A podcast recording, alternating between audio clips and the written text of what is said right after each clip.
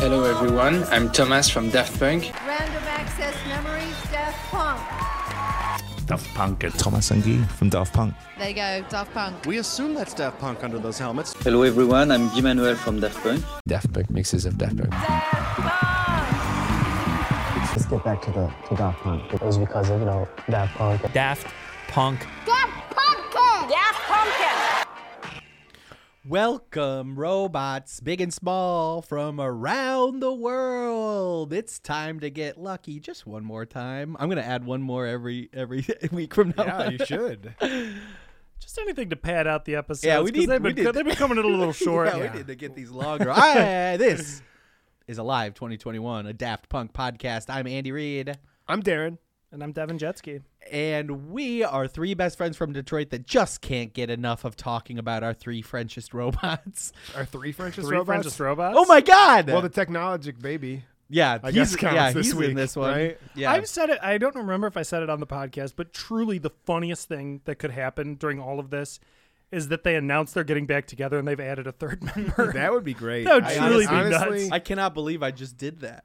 I'm folks. I'm sorry. There's only two of them. You're thinking about the Blink 182 podcast we have. Right? Yeah. Yeah. Blink 182 soon. About the three most Californian. the three most Californian punk rockers in, in the world. What a sad slog that What would a, be. somebody listening to this is gonna be like, start looking up Blink 182 soon because they want to hear more of us talking about music. We don't have a Blink 182 podcast, but what if we did? Oh no. oh no. it's an album week. It's an, album, week. It's an album week. It is an album week. Every it's Daft not a Punk. weak album. It's not a week album. It's an album week. Everyone's favorite Daft Punk album, Human After All. That's all we're talking about this week. That's it. One hundred percent. Um, actually, probably their most. Uh, uh, what would you say? Their most misunderstood record. I Most so so divisive. Their well, most divisive. That's divisive and polarizing is what I, I would say. I, I would I would speak about Human After All in the same way that I'll speak about Nicolas Cage. Okay. I love me some Nicolas Cage. Yeah. But there are moments I just truly don't get. Yeah. And it's not bad. I just don't like that was a choice that they made, you know? And like there's a lot of those in this album and we'll get through it track Yeah. by track, but like I think polarizing Polarizing. is the right word. absolutely their most critically r- despised album. Right. Critics did not like this when it came out. Um, I posit that uh, a negative reaction was may- possibly good for these guys in this moment. Yeah. We talk about how uh, these long stretches they took uh, in their career not producing anything. They had a 28 year career. In in an 8 year span from Human After All to Random Access Memories, they did this, they did Electroma, they did the tour, they revolution, revolutionized um, dance music live. They did uh, the score to Tron, and uh, and they produced and they did Random Access Memories. Yeah. That all of that is in an eight year span within a twenty year career or twenty eight year career. Yep. So I think that them them uh hearing this the reaction to this record and then people and then they it almost drove them to uh to prove that they were these legends that everybody had said that they were before this moment. Yeah. Um uh I, I don't think it's a, it, I don't think it's um uh, a coincidence that the ne- from here the next 8 years is is almost the majority of their body of work. I, and I, I will talk more and more about the specific examples uh, throughout this album, I'm sure, as we get into it deeper and deeper. But I think that what Random Access Memories has is a. Okay, what Human After All has, you know, I've listened to it again four times in the last few days in prep for this. And there is a pretty bleak outlook. From from, Oh, yeah, from we'll the boys in this, but Yeah. but I think that one of the things that I think that this does is Human After All is bleak without the nostalgic feel. Ram's not the the most optimistic album either. It just has a lot of nostalgia alongside of that, you know that, um, which I think is an important thing that we'll talk about as we move forward. Um, but but I do think that going from one more time, we're going to celebrate that big happy dance floor, revolutionize the way that pop music will be, that dance music will be uh, and then going into something with a more bleak outlook on the world and on humanity. Uh, you know, of, I, I- yeah, I get why people had a, a, a more critical reaction to this. It's it's a it's lyrically bleak, but it's also sonically Fuzzy. anxious. It's Yeah. like white Right. knuckle gripping It's- the yeah. album, and it's very interesting to go from the gloss and sheen of Discovery, which is disco and cartoons and fun, to this dark, hard edged, gritty thing, to just that laid back, hyper produced. But in the pocket California sound of Ram, it's it's a great um, trajectory. You've talked about like wet um, hi hats and stuff Yeah. in other music. Like it sounds like Yeah. it sounds like a splat.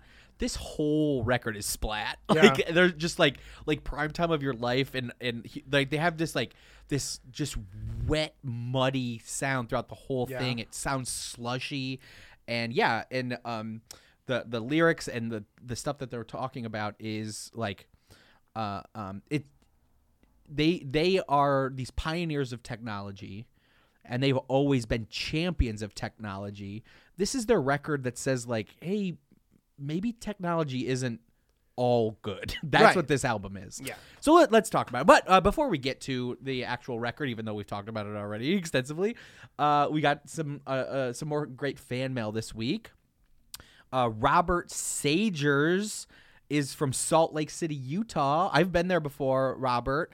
Uh, it's a beautiful place, but I wish uh, your your beer was more potent. you have to you have to drink way more beer in Salt Lake City to get to get drunk than uh, than other places of the world. That's true. Look it up. Uh, uh, but he he just messaged us uh, because he wanted to say he's a big fan. Um, he he says I look forward to hearing every episode of Alive 2021 exactly like I would for The Mandalorian, Falcon and the Winter Soldier, and any other show with a weekly rollout. Whenever I listen to you guys talk about Daft Punk, it feels just like I'm hanging out with the homies, except no one is secretly hoping that I shut up about Daft Punk. we get that. We get that. Absolutely. We get that. He goes. He goes. In your latest episode, when you mentioned a Daft Punk safe word, I thought to myself that uh, that my girlfriend needs one of those too. Because once I start talking about Daft Punk, I absolutely cannot stop talking about how great they are. I Uh, was, uh, so he's one of us. Robert, Robert's I- one of us. Robert, I was, I was, I was, uh, I was, I was visiting my parents the other day, and I was talking. I, I, I convinced, uh, I convinced them to listen to Ram while we were working on something. I was, I was helping them with something. my mom literally said to me, "Darren, I, I don't, I'm not trying." I'm not trying to offend you here, but do people try to get away from you while you're talking about Daft Punk? It's a as very we, funny as we thing. ease back into society, Yeah. It's going I to be can't an wait. issue. It's going to be weird. It's gonna be an issue. Uh, I got in, I got invited on a, a friend, uh, some of our friends' streaming show last night, and they um, they specifically had me on to talk about this show uh, on Boxed In with Friends. Uh, Yeah. uh, if you look it up, um, some uh, Detroit comedians, Great, hilarious group of people. yeah, Yeah. Uh, they do a, a bi-weekly show, uh, and I- I'm glad that they, uh, uh, with the expressed purpose to talk about Daft Punk, brought me on because that's all I talked about for a full half an hour Yeah. with some friends that I haven't seen in 15 months. it is. This is going to be a weird thing when we go back. yeah, people. Yeah, absolutely, Robert. Uh, uh, once we re-entered society, people are. Uh, uh, we're gonna be right there with you. Uh, but he he uh, was born in '99. He said uh, he was a big fan of them, um, but that random access memories like changed his life. Same, uh, but there it was a, a nice long message. He had some really nice things to say about us and about Daft Punk. And folks, we love hearing about our fans. if you have and also uh, check out Robert's band, uh, Strawberry Cough. Oh. Uh, and if you are out there and you're loving the show and you love Daft Punk, we want to hear about it. We like to hear corrections. We like to hear things we may have missed. We like to hear cool anecdotes. Uh, uh, we like to hear people's music if they're producing their own music. We like to see people's fan art if they want to send us fan art. Uh, uh, if you are inspired to contact us in any way, you can reach out at info at alive2021.com or you can find us on facebook instagram all that all that kind of stuff. Uh, connect with us. Uh, that's one of one of the biggest joys of this show is connecting with daft punk fans of, uh, around the world. So uh, get in on the fun. Absolutely, get in on the fun. and maybe get yourself a t-shirt right darren? Yeah, get yourself a T-shirt. You deserve one. you des- you deserve one. If you go to our website, you can get a T-shirt with the Daft Punk pyramid on it, and it says two French robots. yeah two not three Two, not three. That's the next shirt we're putting out. Yeah. Three French, Three French robots, robots. and it's Tomas and Guimon and Johnny Five from Short Circuit. oh jeez. Oh jeez. All right, um, you guys want to you guys want to talk about Human After All? Yeah, let's get into it. Oh yeah. Tomas Bangalter and Guy Manuel de Homem Christo have never necessarily liked giving interviews, but early clips of them talking, just two teenagers embarking on a new journey and basking in the glow of watching the name Daft Punk enter the public consciousness, are charming to watch. Uh, as they gain traction and the novelty uh, of the whole media circus wore off, they quickly decided that that particular aspect of the job just did not interest them. Uh, they retreated from the public spotlight physically while trying to push the concept of their art project to the forefront. They obscured their faces with cheap Halloween costumes before creating the legendary brand uh, of the robot personas, effectively achieving their two biggest goals in one swoop carving out their own permanent place in pop music history while also ensuring their private lives would always be their own. But even with the bots replacing the boys, Tomas and Guimon could not escape the pomp and circumstance that comes with being an internationally popular band. Even though they had successfully removed their faces from the public eye, they were still the guys behind those uh, robot masks, and Daft Punk was in high demand. Tomas and Guimon estimated they gave more than 200 interviews during the Discovery Press Tour, speaking with journalists from all around the world. From the beginning of their careers to the re- release of Interstellar 5555, Daft Punk did about 350 interviews. It's a hell of a lot of talking for two guys that don't want to talk. Yeah, it really is. Yeah. Uh, there's three guys that love to talk. We've talked about Daft Punk more than they have. We have And during their entire career. It's quite I'm sure possible. that like we to the press. Yeah. to themselves. I'm sure they've talked about Daft Yeah. Punk. But We- to the press, we've talked At about le- Daft by Punk the more than them. by the end of this, I think that's that that's maybe going to be true. Absolutely. Absolutely. That that's wild to think about. Uh, as we discussed in the Interstellar episode, our favorite French robots were feeling bogged down by a lot about the music industry at this particular moment in their lives. Their last album had taken years to produce, manipulating the granular details of every single second of every song with painstaking precision of a watchmaker. You know, just that guy in there setting those tiny gears. Yeah. Uh, uh, they the music industry around them uh, uh, uh, around this time had cynically embraced the reality show competitions that valued fame over talent and originality. Their legend was growing at the same time, so it was increasing the pressure uh, on them to put out more and produce more. And of course, the Monday chores like giving interviews to do- dozens of music journalists wasn't something that Guy- Guimon and Tomas wanted to do anymore remember that the love and the fun that we had about them doing those interviews around the discovery area Yeah.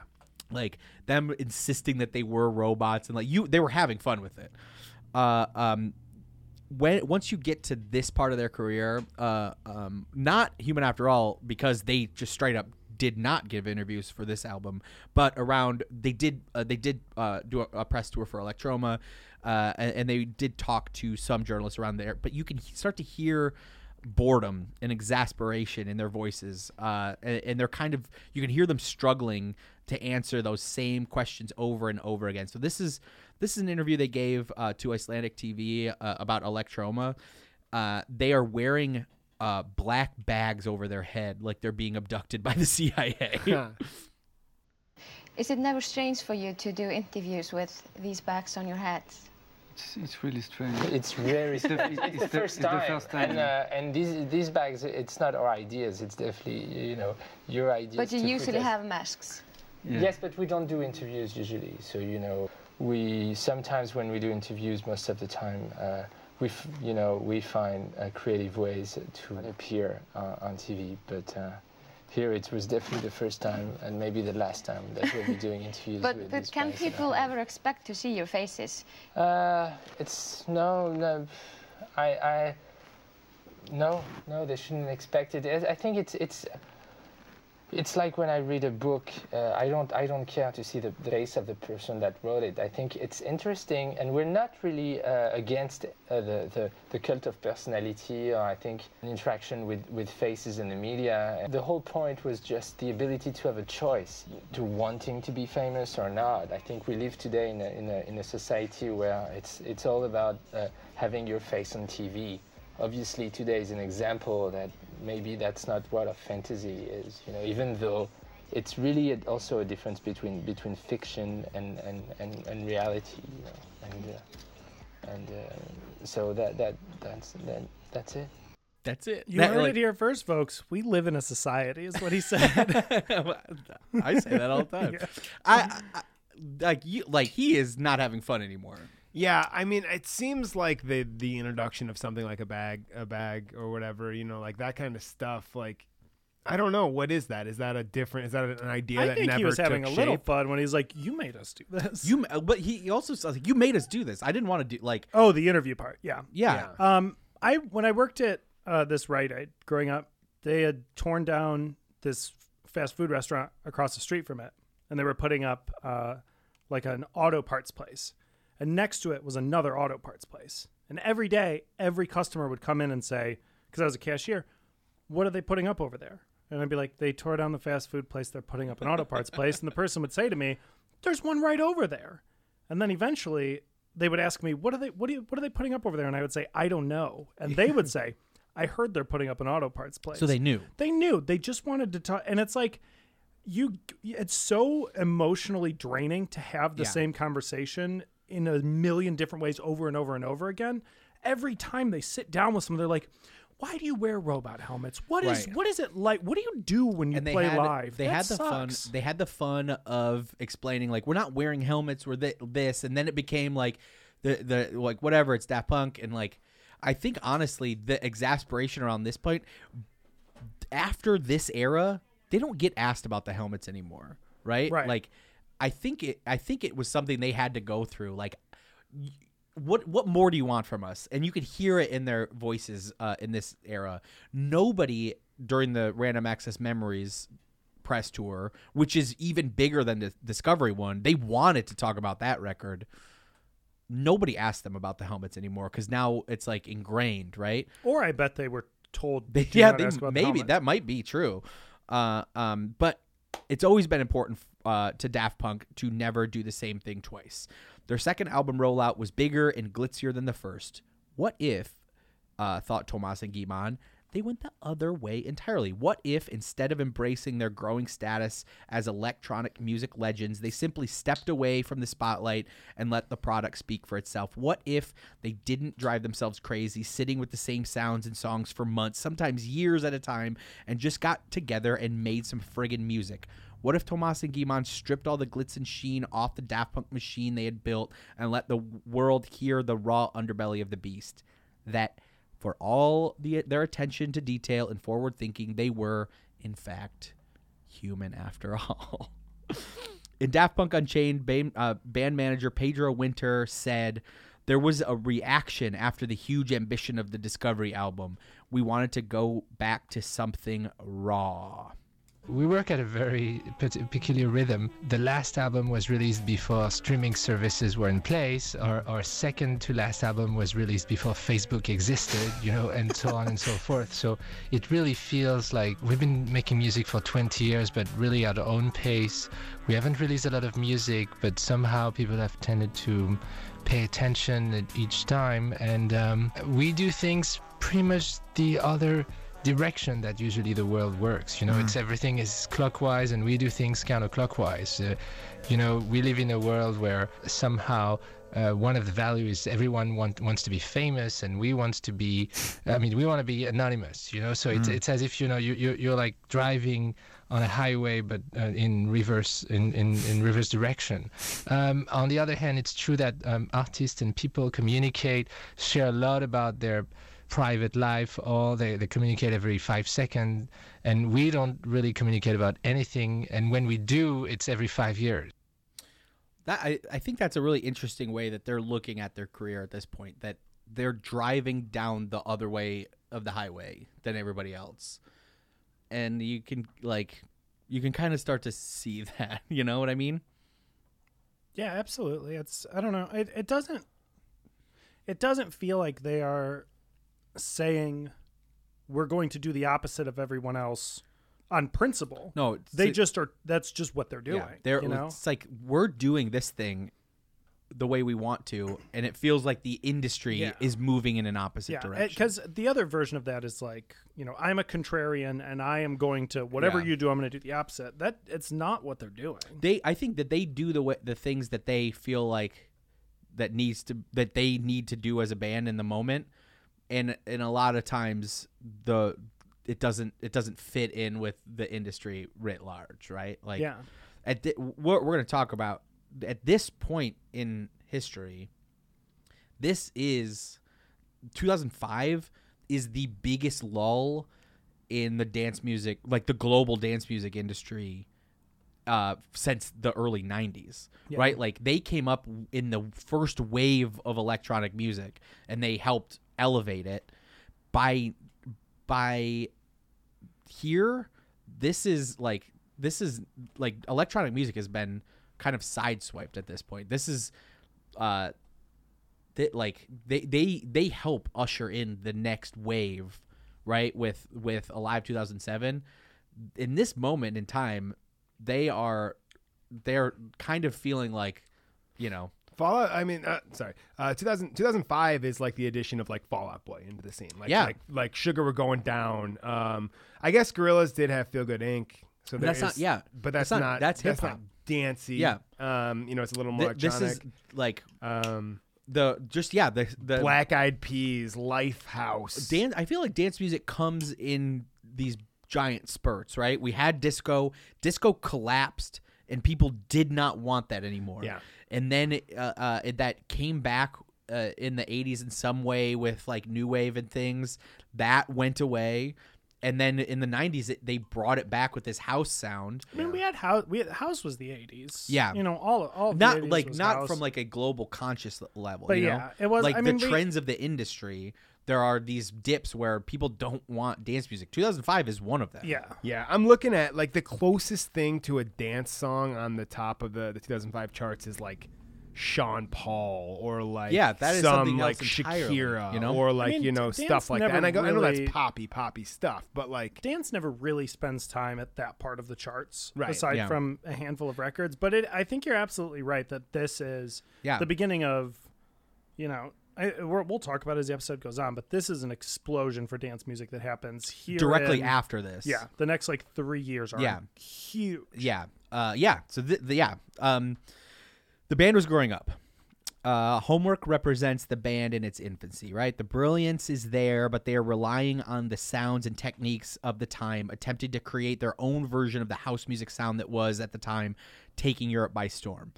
Uh, in an interview from 2006, Tomas said, To some extent, when we started making house music, we were just trying to copy the Americans, but we couldn't, and we ended up uh, having this thing that only sounded like ourselves.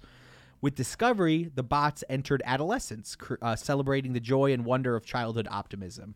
Ramping up their next cycle, having officially put the Discovery years behind them, Daft Punk had officially entered their angsty teenage years. Yeah. Said Tomas, the third album does not have this naivete. It's not, I feel good, everything's fine. More precisely, we didn't try to maintain something that wasn't there anymore. There might have been a minimalist naivete, but there wasn't this optimistic aspect to it at all, uh, like there was on our first track when we were 18 years old. On the other hand, the spontaneity and the enthusiasm are always there. Yeah. Yeah, and and like I I will again say listening to this album you know 3 or 4 times in the last few days reminds me how much I really do like this album. You know, you know like I I I I tend towards You know, if I'm gonna just put on a Daft Punk album to listen to, I'm, I tend towards Ram. I, I just do. We all know how, how how I feel about that album. Um, you know, it, or I'm or I'm listening to, to Homework. I love Discovery as, as much uh, too, but I, I overlook in my brain Human After All. I really do. Not not like to the point where I don't respect it or whatever, but I, there are some great songs on this record and, and, and on the, on this album, and and like it again. I think we mistake the intentionality of it. You know what I mean? It feels like again, you know, we can talk about you know, it's it's a course of weeks, not not months or years. There's you can you can Yeah. poke holes in that or whatever, but also like how much of it is supposed to. You know, I feel like it's a very intentional album. I guess is what I'm saying. Yeah. You know what I mean? Yeah. Like intentional don't- and intentionally reflecting what you just said. You it don't- doesn't have that that naivety of, you don't of everything else. You don't, as this group that takes years producing music, you don't make something in six weeks out of the blue. Yeah, Like it wasn't like yeah, we have they a that deadline and we have to, you know, like you you see that with like a, an author or something. They or they have a for contract for, me- a second book that needs to be done, and you get a, a dumpster fire or something like that. This dis- wasn't that. This is what they wanted episode, to make. On the Discovery episode, Devin said he has trouble sometimes separating Discovery tracks from Alive 2007. Yeah. Yeah. That is this for me. Uh, um, uh, I there's some m- uh, moments of brilliance on this record, but I struggle to separate. This is this is the skeleton of the live show, Right. And- Uh, and- and- and and I have trouble separating some of uh, these songs from the these transcendent moments that we'll see from the same music a couple years And I feel like you know us as a group, the three of us, especially within our, our friendship together, we have sat a lot longer with Alive 2007 than we have Human After All. So it's tough to go, you know, you know, once you you you see the future, you know, hindsight. The hindsight. it- It's impossible to look at Human After All without the belief that I have as well that I think the more fully realized versions of, of and my favorite versions of these songs are going to come two years two years later. Yeah. you know. I feel um, like I have a weird relationship with this one because this was the album cycle that I was most aware of. Yeah. Like Discovery, I remember the videos coming out for Interstellar, but I was younger and I was not paying attention to music in that way. And then with Ram, I was very busy with like other other music. Yeah. Like Daft Punk had blown up to a, a level where I wasn't paying attention to that level of music. So this is the one where I was like really obsessively paying attention to music Yeah. news and reading Pitchfork every day and reading. So I remember this album cycle very well. I, I was- remember all of the videos. I remember all this stuff. I was fucking locked into the Ram cycle. Like Yeah. the, all of the all of the press release, the rollout, the billboards, the the pop-ups, the things. I like I had so much fun in the in the ramp up to that album. Man, oh man. Uh, so with Discovery, Daft Punk wanted to tell the world that they would never do the same thing twice. So it shouldn't come as a surprise to fans that their third album was a step away from anything that we had seen from the Robots before. But it may have been shocking for fans that nearly everything about the band was directly opposite when they reemerged with a new record. Said Tomas, we wanted to make an album in opposition to the star system, something radical and honest and not following the logic that everything is economically bound. The record companies are breaking down to the internet, and our goal has never been to sell as many records as possible. So, how to go about an album rollout as different from Discovery as possible? One, recording strategy. They obsessed and fretted over Discovery so much that Tomas and Guiman just wanted to get back to the basics. Just the two of them in Tomas's bedroom together, noodling around on machines and making cool noises. They intentionally decided before work on the album to give themselves just six weeks to produce it. A few years later, reflecting back on the record, Guiman said it was his favorite of Daft Punk's first three albums because it was quote unquote pure improvisation. Uh, they used three drum machines, two guitars, a vocoder, a vocoder, and uh, an eight-track machine. Uh, they were limiting their techno- technological arsenal to ensure a stripped-down, bare bones style. Said Tomas, "We were definitely seduced at the time by the idea of doing the opposite of Discovery." Uh, next, the boys went into a completely opposite direction for the themes and subject matter of the new record.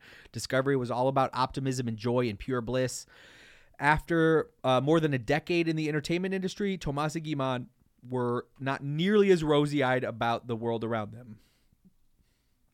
Uh, said Tomas, the theme of the album was dark, almost totalitarian.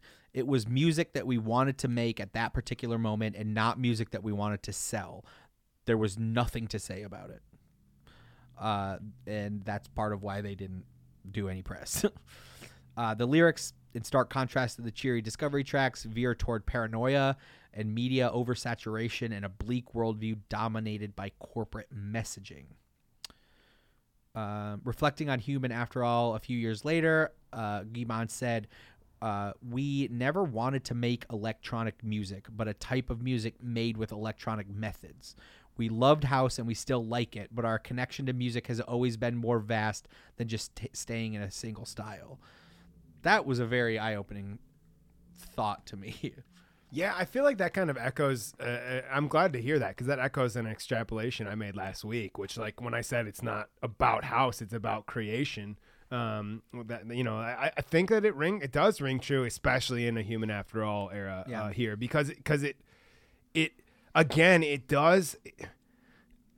There there are some groovy songs on this, but there aren't. They're not groovy in like a disco-y sense, you know, like this is Discovery. not you a party It's, it's not a party record. I mean, you can find moments of of of really really amazing groovy stuff in here. You really can. So like, it's not as, as you know. I don't want to sound like a big huge downer here because I, I do think this is a good album. I really do. Yeah. Um, but it's not a party. but it's not a party. Record. I would not. I would not It's- throw Human After All if I had if I had thirty people over my house Yeah. to have fun. I would not throw this album on. I mean, how many songs off this album have been played in a DJ set ever? You know, like uh, probably Robot Rock. I Yes. bet I bet you could play almost any of these in a DJ setting if you wanted to, but they Right. take a deliberate step in every song to avoid it. So it's either the groove of the song is not four on the floor, yeah, but you could put it underneath it. or the BPMs or the BPMs so like 92 instead of There's- 120. If you if yeah. you take it up to 120, some of these are 125 or whatever, they sound like dance songs. Yeah. And if you put just a four on the floor kick under them, some of the ones that are faster, they're dance songs. Yeah. They just deliberately. Yeah, like like there are there are uh, what four or five songs at like ninety some BPM Yeah. in this. That's not dance music. I It- pitched, it- I did it today. I took it. I took a couple of them up to 125, and they go. Yeah. like they go. And Yeah. that's they don't take them up speed wise too much when they do them live. They kind of let it ride as it is. yeah, But they you can. Yeah. There's a version of this that's just one pinch away. That's really interesting to me. Yeah, and like we'll uh, we'll talk. I have talk about it specifically in a couple of them, but like you hit that ninety BPM with like Steam Machine, and you like you. It's all these noises that are meant to be like industrial techno, but it's slow and it's very disorienting. It's like it's an interesting experience, not disorienting bad. It's just like uh, uh, it's all this stuff that you your brain recognizes as as the sounds that you like about dance music, Right. but it's slowed way down, and it's it's, just this this interesting kind of like warping of what you expect from this kind of music. I it's a very yeah I read a review from around this time that was talking about how this is, you know, eh, this this has all this like krautrock and kind of punk and distorted guitar shit in it. And they were talking about how punk bands, rock bands will often do this.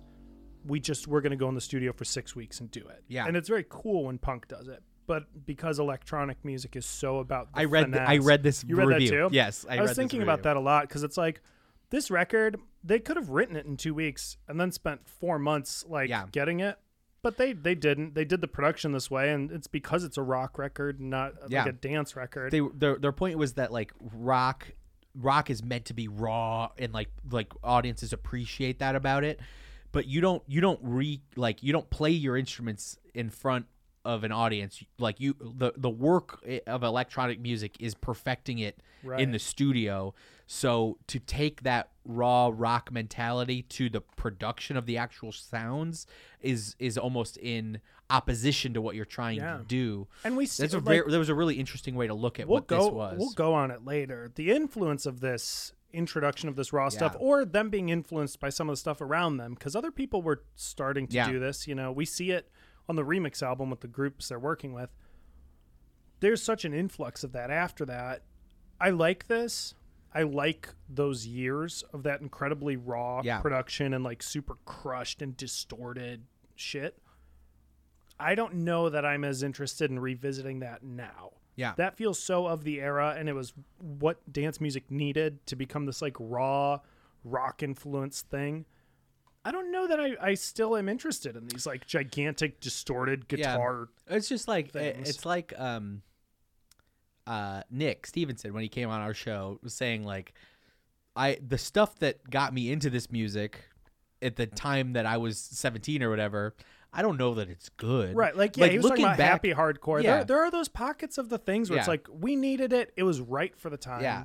And yeah, like there's a lot of dance music that I loved at a certain point that I will never revisit again cuz Yeah. like like part th- this is a lot of this music is meant to just be ethereal, Yeah. right? E- Ephemera. Yeah. Like of the moment, it makes me feel good now. What makes you feel good now might not make you feel good in 5 years. And frankly, you know, we've we've we've spent years recontextualizing disco into house. We've taken all this krautrock shit and recontextualize it and done techno. And we've you know, we keep revisiting it. I'm sure we're going to see a huge Absolutely. resurgence. You know, we're we're about 15 years out from this. Yeah. Pretty soon we're going to So see another yeah. couple years of this justicey. Yeah, you know, we're, I mean, absolutely. there's there's going to be this again. Absolutely.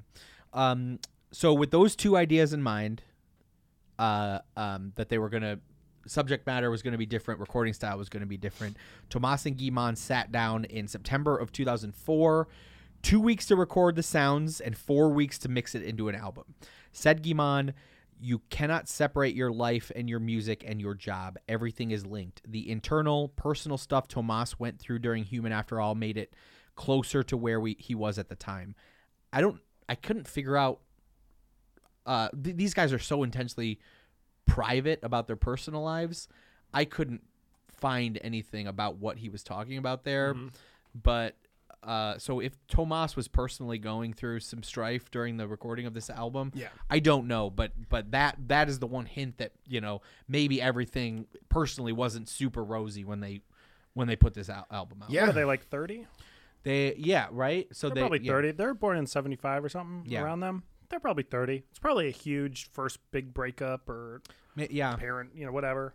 yeah uh, yeah. I don't know. He I won't speculate, but it's like, you know, th- that's that's a time where if you've been on the road and doing all this like dance stuff and then you take some time to be quiet for a couple years, yeah you do personal life stuff. Um, yeah, I don't know.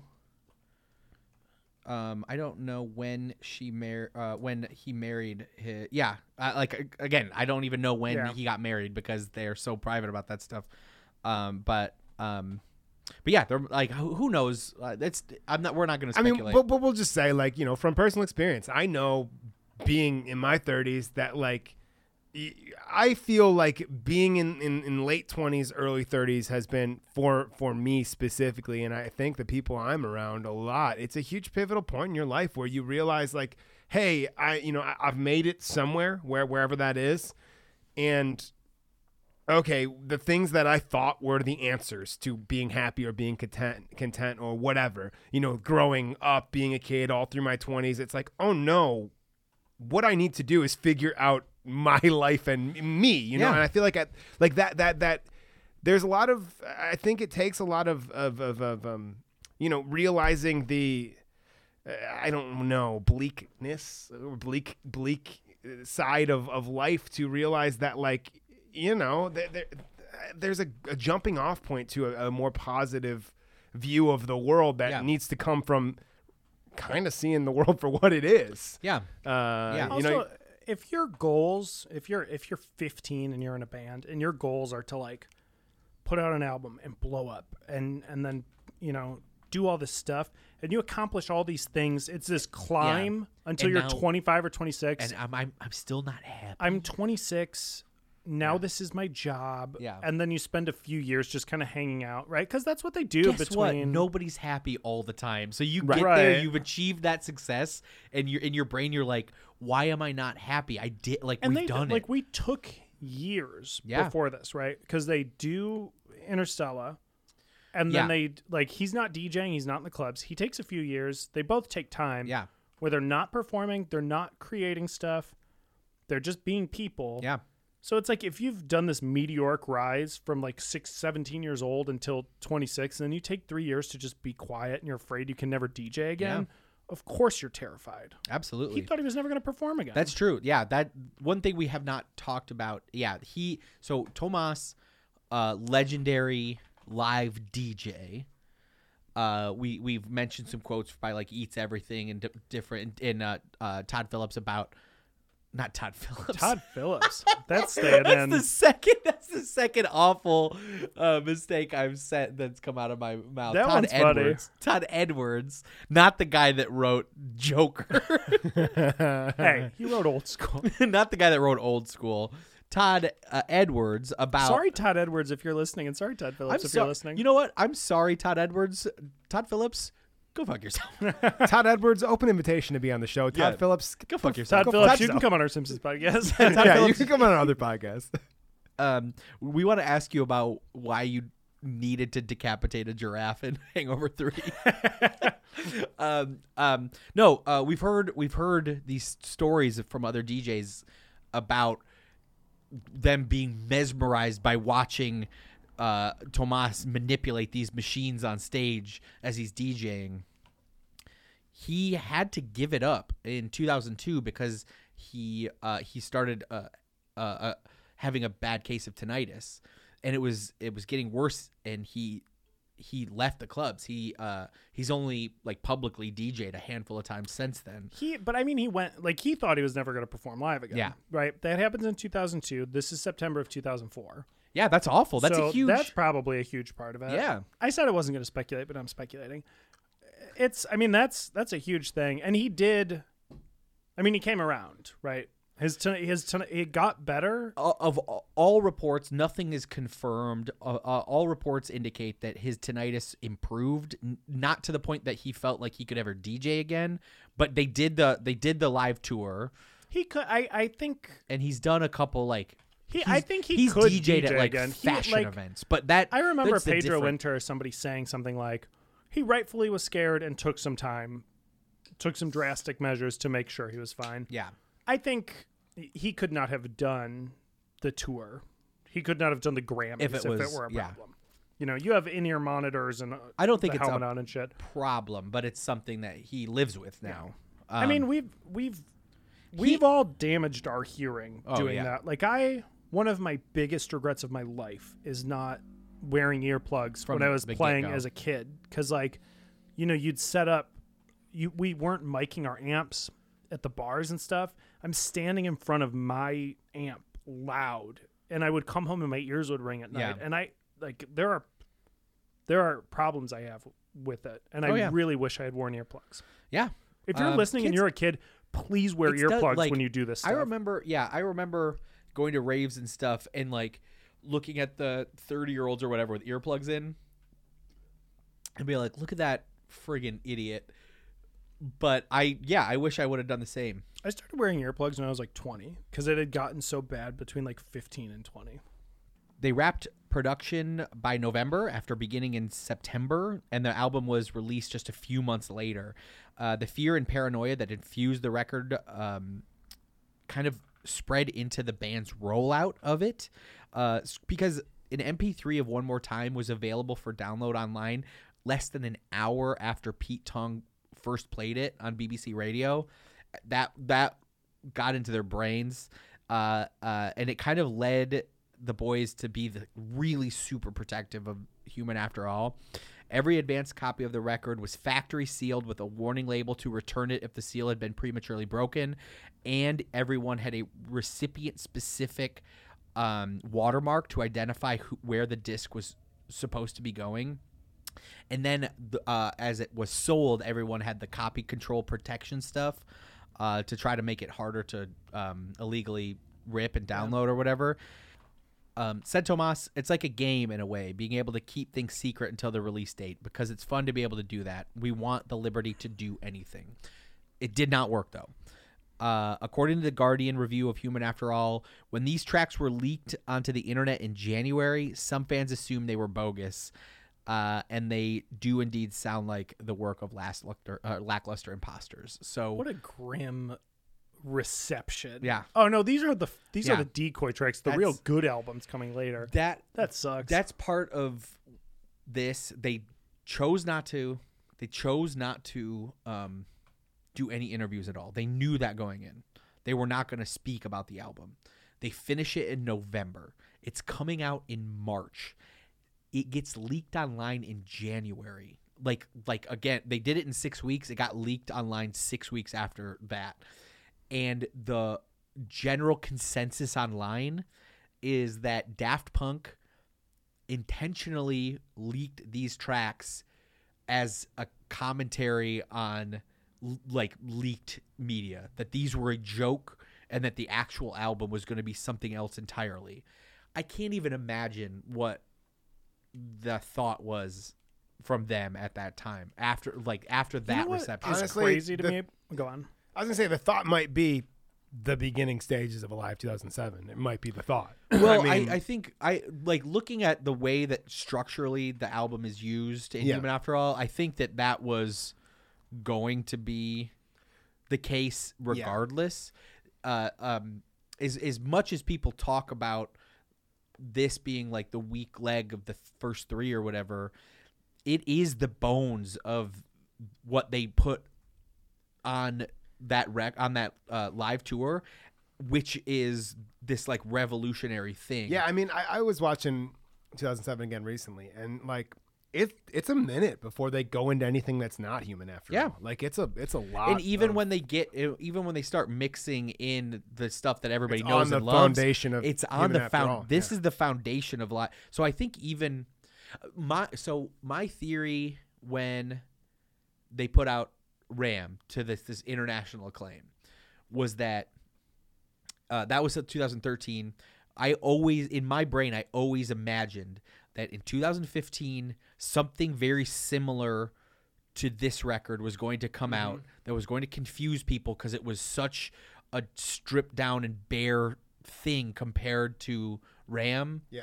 then that then that they would use these like bare bones structures to layer everything on top Right. uh, in 2017 that was always what my brain told me because like th- that that that was going to be their cycle just like put the skeleton out no matter what they people think of it that that's going to be the foundation of this revolutionary live show uh it never happened Yeah. but Yeah. uh um uh uh yeah uh, like I, I couldn't I can't even imagine their their brains in the so, so from January to March knowing that their fans reaction was like that has to be a fucking joke. Yeah, not to go too deep into my songs are a window into the groove theory, but they put these tracks together in six weeks. In the in you know during the homework cycle they worked on those tracks for years. During discovery Yeah. cycle they worked on them for years.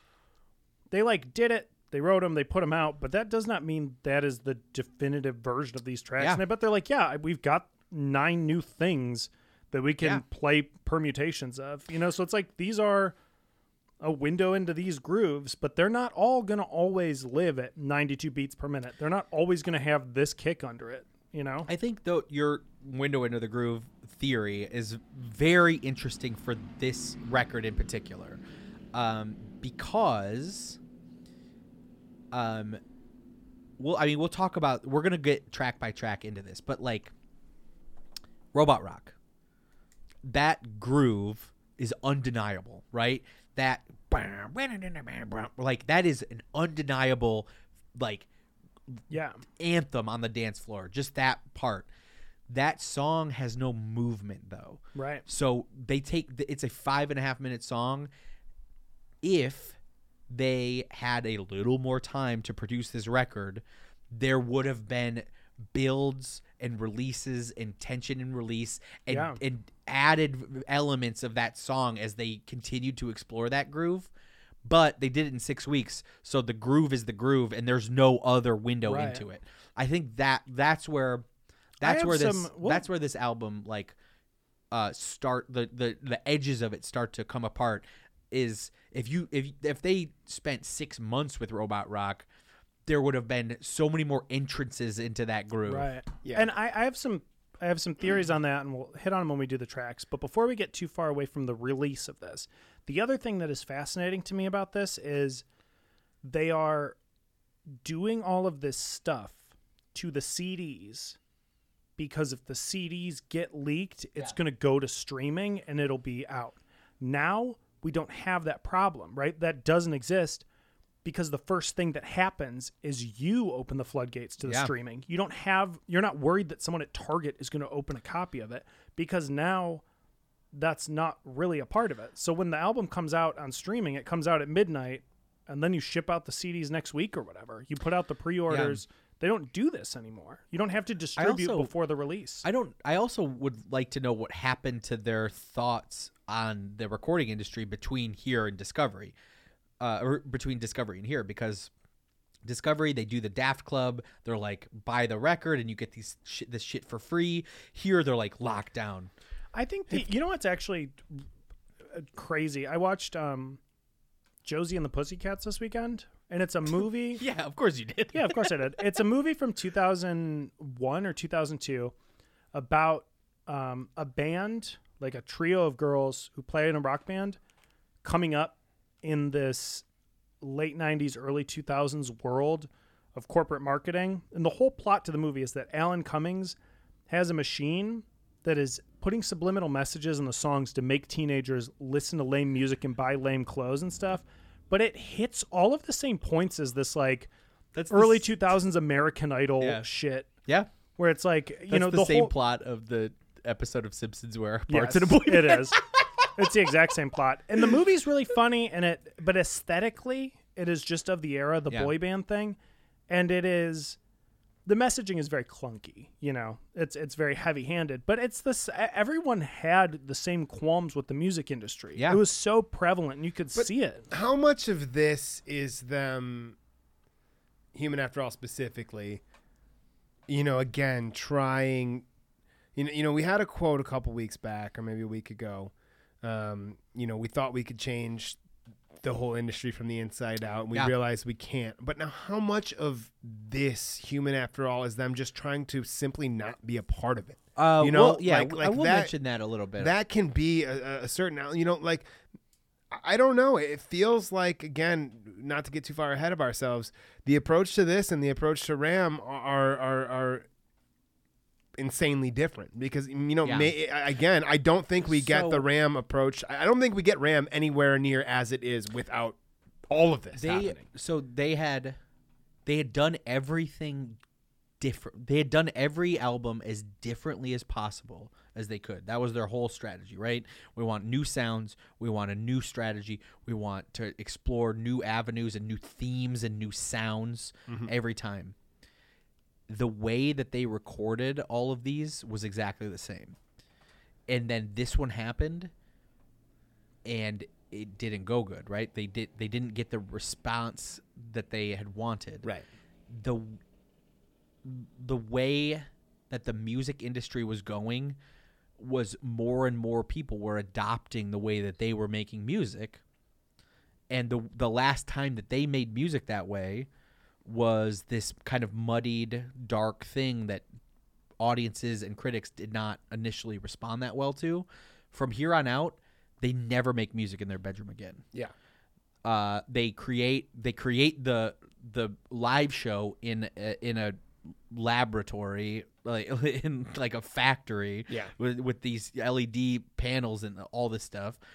They get they take Disney's money uh, and learn how to record orchestras, and then and then they spend over a million dollars of their own money working with the best session musicians in the world and also some of their um, musical heroes and some uh, uh, uh, like peers or whatever to make this entirely new kind of record in an in an industry where making music uh, in your bedroom is now the standard, right? Yeah. So like I do think that yeah, the response to this record was like the not like the way that the music industry is, the way that the bedroom stuff is. That's we now want to do the opposite of that. I also So I that agree. the the change that happens is you don't make money selling records anymore, right? That Yeah. stops happening. So it's not like a huge advance from the company or whatever, and it becomes about the show. And they do a live a, a, a live show that is um, super lush and rich, but it takes 10 people to operate and you just paid for the equipment up front with their first advance. So that is a windfall. You know, concert tours make money in a way that albums don't, and they've never done a tour on this scale. They've been DJing Yeah. and noodling around in the, you know, mid 90s, and then 10 years later they do a rich show. Yeah. So after that, they are in a place where they can be like, "You know what? We can spend as much money as we want on this record. We can, you know, the the it proves to the record companies that there's a lot of money left to be made on this group. Yeah, I mean, we're, we'll talk about how the industry responded to Alive 2007 soon because yeah, they changed. That that's probably the biggest influence they've had on music. Is uh, Yeah. immediate influence on music Yeah. is that tour. We'll get there. The last Plan for Human, after all, uh, that was exactly the opposite from how they handled Discovery, media silence. Said Guy-Man, if we had done 350 interviews like we did for the first two albums, it would have added up to more time than we devoted to the production of the album. It was kind of a burst completed in two weeks. We had this need for urgency in comparison to Discovery, which took more than a year to put together. like, that's crazy. Discovery, 350 interviews, no tour. Human After All, zero interviews, Yeah. big tour. No, 350 interviews is over the course over of the course of career, whatever. But you know what I mean. yeah. Discovery, bunch of interviews, no tour. This one, no interviews, big tour. Boom, boom. Absolutely. When the band announced that they would not be doing interviews, it frustrated some people at Virgin. One record label leps, uh, rep uh, said in Daft Punk Unchained, when the album came out, it was it disconcerted a lot of people, people in the media, people at the label. It was difficult to promote. There was no single to play for people to talk about. Uh, the public did not understand. People were, are used to saying debut albums are underground. The second's is success. The third is even more successful. But with this, uh, they were not running after success. They just wanted to express what they had inside. Yeah. I mean, that goes back to what I said earlier, which is it's intentional. It's Yeah. intentional. I mean, this isn't a mistake or a failure. This is what they wanted to make. And yeah. And again, what is, you know, art in a classic sense is, you know, it's it's it's not designed to be good or bad. It's designed to make you think about the subject matter. And th- this album does that and does it well. I think, I, I and again, we said we weren't going to speculate, but here I go again. Uh, we we've heard i- in past uh, um, that specifically, like with the release of Homework, that they were a little chafed about uh, Virgin kind of taking credit for that album's success. Um, this is the last thing they put out on Virgin. Yeah. That to me might also be This is a fuck you. maybe right. Right? They spent. This is they the la- spent, well, They I don't know. Six I- weeks I- on a I record. I do think that This is the last. This is the last studio album they put they out. on Virgin. hated. They hated corporate music shit. Yeah.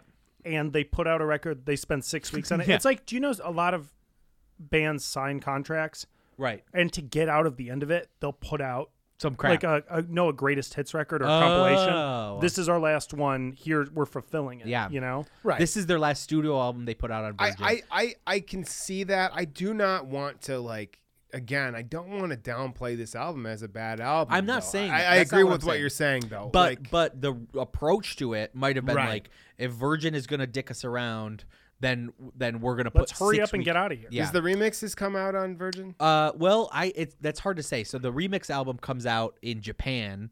It doesn't come out officially to the world until 2014. So I'm uh, gonna That's its own thing. I don't Like, know. I don't. I don't the know. remixes are just is a- it's just the mixes Yeah. from the singles, right? Those were all on the single releases of, of the tracks or Yeah. whatever. But I, I truly think I mean it's like you're frustrated with the industry. That's their whole thing Yeah. during these years. You know what? Let's just get out of it. Let's do Yeah. it. Let's do it quick. Let's have fun. Let's let's really pour something into it, but let's do it quick and get out. Yeah. That's that's part of the plan. I think it absolutely. I've never might- thought about it, but I think you're right. Yeah. Um. Uh. Yeah. Um. Said Thomas. Everyone's free to do what they want. We like having the idea of maybe one sound, but not having a style precisely. We record and do music the same way we used to, but we'd like to have an open mind. We like the idea of electronic and house music as being about destroying the old rules. Uh, uh, and to set up new rules at the same time, and then we would want to dis- uh, destroy the new rules as well. The labels, the categories, there's something that was set up by the system and by the media and by the record labels to sell music. Okay, so what are you? Are you heavy metal? Are you soul? Are you disco? House music was pretty much about destroying those barriers, but then now it's accepted in a way. It's like, are you heavy metal? Are you house music? To us, it's more about this spirit uh, uh, that we should be breaking those categories. If we only do techno the way people want us to do techno, then we'd be doing what the system wants us to do. House music is more a state of mind than a style because uh, uh, because if it's a style, it will just become one more style added to the new wave rock, punk, disco. We think house music is a way to look at these styles and do it different by combining things. Yeah, I mean this this goes back to the conversation you and I were having right before we were recording today. It's like you know the idea of of making electronic music for for me specifically. You know, it feels like uh, again, it's like it's it's it's a, a fourth dimension of music. You know, like if I'm playing guitars, bass, drums, uh, you know, arrangement. You know, there's a lot that has to do with melody and, and, and harmony and, you know, drum percussion rhythms and whatnot. But, you know, all of a sudden we're introducing with this level of production and stuff, you know, like maybe it's not changed the melody. Maybe it's changed the envelope. Maybe it's changed the, the you know, have a tempo shift mid, you know, all of these things, you know, th- Yeah. th- that like it is, it is about existing in a different set of rules than than that cage of the you know four or five piece band or Yeah. whatever and i think that that approach rings true on everything I don't remember if we talked about this interview or if we got this quote on the show or if I read it somewhere else, but they were talking about the initial deal with Virgin where they were going to license their tracks to Virgin through Daft Trax. And I don't remember if it was them or like Pedro or somebody else saying, you know, it was a sweet deal, but in a lot of ways they ended up paying for it later. Yeah. And I don't I don't I never like found out what they meant by that and I don't think there's not other context around it.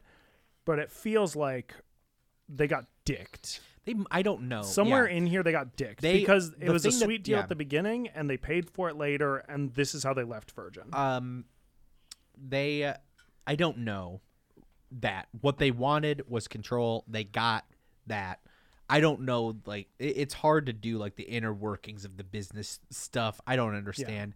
What i do know is ram came out on columbia. I don't know i don't know like the the inner workings of like the live album. That had to have been a virgin release too right? It might have been. I, I know, I know, I know that it is different when you package stuff you've already done.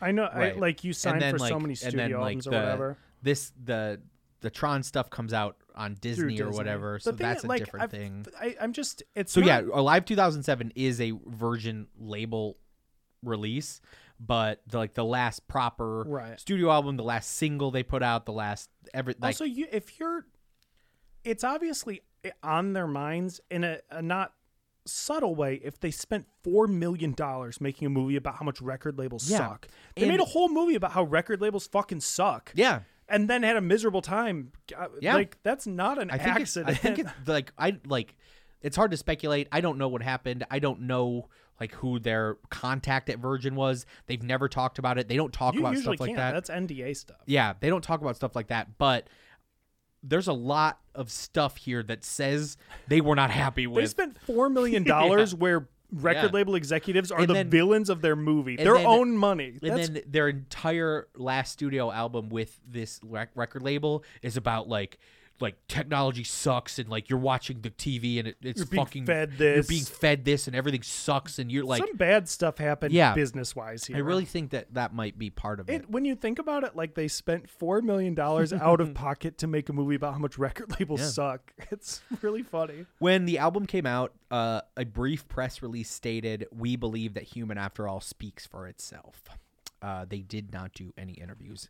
Uh, years later, Guy-Man said that staying silent and not promoting the record was one of the biggest mistakes of their career. Yeah. Guy-Man loves this record, uh, uh, and and I think that right, like it, it it is interesting that these guys we've talked about how much they want to control.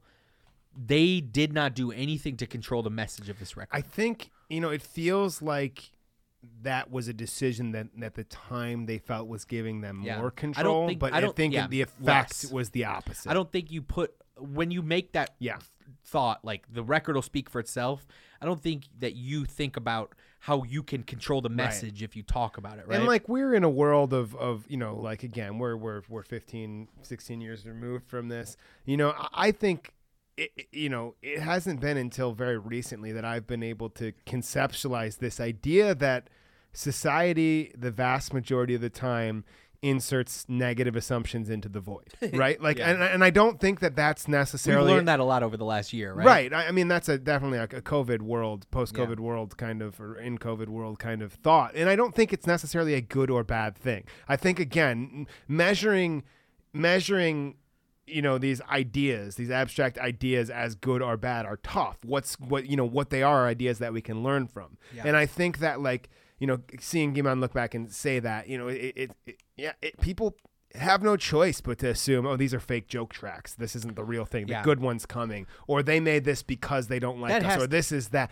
You know, even the speculation we're doing here, they didn't like the record. You know, all of Yeah. this stuff, they could control this narrative if they would have done 50 interviews, you know, That's 20 arrogant. interviews. That's arrogant, uh, like twenty-nine year old, thirty year old artist energy of my record, where it's just noisy guitars and we say thirty words total. It Speaks for itself. Yeah. That's that's I'm on top of the world and I've not done anything. Yeah, and like I said, been- I think maybe possibly them them having negative feedback for the first time in their careers maybe it sparked them to make some of their best stuff Yeah. after this, you know? I mean, So we're we're we're looking at.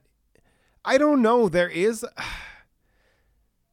It's it's crazy because just listening to your research right now and then reading over the So, Wikipedia okay, I will tell you this whatnot, right now. I will tell you this right now that the re- the uh, retroactive reception of this record is a million times better than it was in the moment. Right. In Right. 2005, everyone was like, "Fuck." Two this. stars, one star, Fuck all this." across the board. Now, now people look back on a re- uh, like on a retrospective level, and they understand what it what this album was in the context and how it fit into Yeah. Alive 2007. I'm telling you right now, in 2005 when this came out, it was not. I'm just saying, regardless of any of that, even just these quotes you've managed to pull up uh, about, you know, looking back on or about giving context at the time, even those quotes are causing me to look at the track list and the choice of word titles and the order of songs and thinking, oh, maybe this does speak a little bit more about, you know, and that just again serves the point that like. Yeah. A handful of interviews would have been really helpful to evaluating what they were trying to do or what they were trying to say. You don't have to heavy handedly say, hey, we were doing this and we wanted to do this and Yeah. we were trying to accomplish that. But you know, just just these these handful of things that like it shouldn't take a a deep, deep, deep dive at the level that we're doing to And have an understanding of what, when, where, and why and how. You know, I think they understand that. I think I think Guy-Man's saying that that was this is the biggest mistake of their career, not the album, that not Yeah, talking not about it. I think it. that because they like they they like this music, they're Yeah. proud of this. Uh, we'll get more into it. The album topped the U.S. Billboard Dance Chart. It peaked at, number 98 on the Billboard Hot uh, 100. To date, it sold about 130,000 copies in the U.S., which is you know way below uh, other records. Uh, it's certified gold twice in France, meaning it sold at least 200,000 copies there, and it it peaked at around 80,000 in the UK. Although it was nominated for a Grammy for Best Electronic Dance Album, uh, losing to uh, Push the Button by Chemical, Chemical Brothers. was it the first year?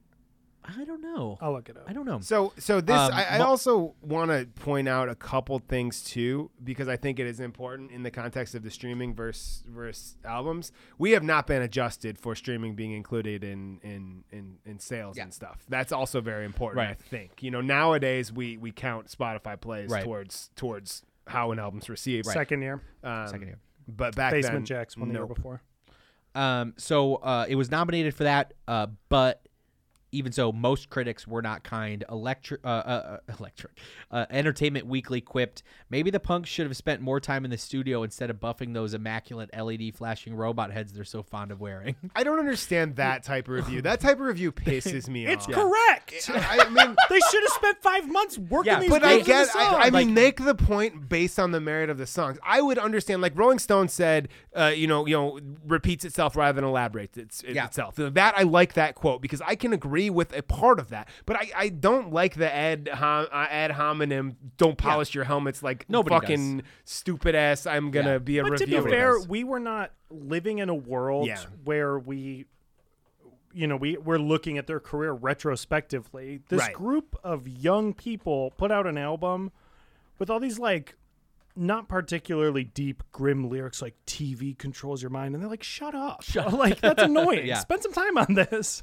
um yeah i uh, spend some time on that i think this there's there is there is the bones of an amazing album here like i said like robot rock Yeah. if they allowed that track to have more movement And to my my point, I guess before, it's like they do spend more time on it. They put Yeah. out the best Yeah. dance record of all time with it. Yeah, you know, I agree. so pitchfork went uh, even the good stuff sounds painfully extemporaneous like early sketches of tracks that deserve to be much better if daft punk uh, going through the motions it's daft punk going through the motions and for the first time in their career sound like cynics the village voice said it's a bad record whose details rarely uh, merit further thought some defenders of the record said it was Daft Punk's cynical commentary on the state of the recording industry at large that they were intentionally making these like um flatter sounds uh, saying like this is what the world wants right now. And honestly there could be some validity to that uh given what we've learned about what how they were feeling Yeah, around this time I think it's the opposite. I think they're saying music is this incredibly polished thing. yeah This it's like it's a response to polished. You know. Yeah. It's like no this. And I think Yeah. also, Devin, you made a good point the other week too, of like this is the album called Human After All, and this is a bleak view of humanity uh, for a lot of it.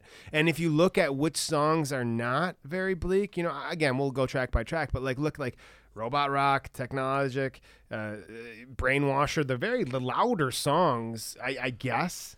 Are all of the ones rooted in robot, not human? You know, at some level. So I mean, there's, I'm sure there's a deeper analysis we could do on that. we'll but, get we're, we're gonna do trap but track. it is um it, it, it is I, I don't I don't know. I, I, I don't again from my perspective on this album, I, I like this album a lot. It's it's it's my it is my least favorite of the four main albums, sure. But again, I would make the argument that if somebody who wasn't Daft Punk put out this album, it probably would have been received a lot better.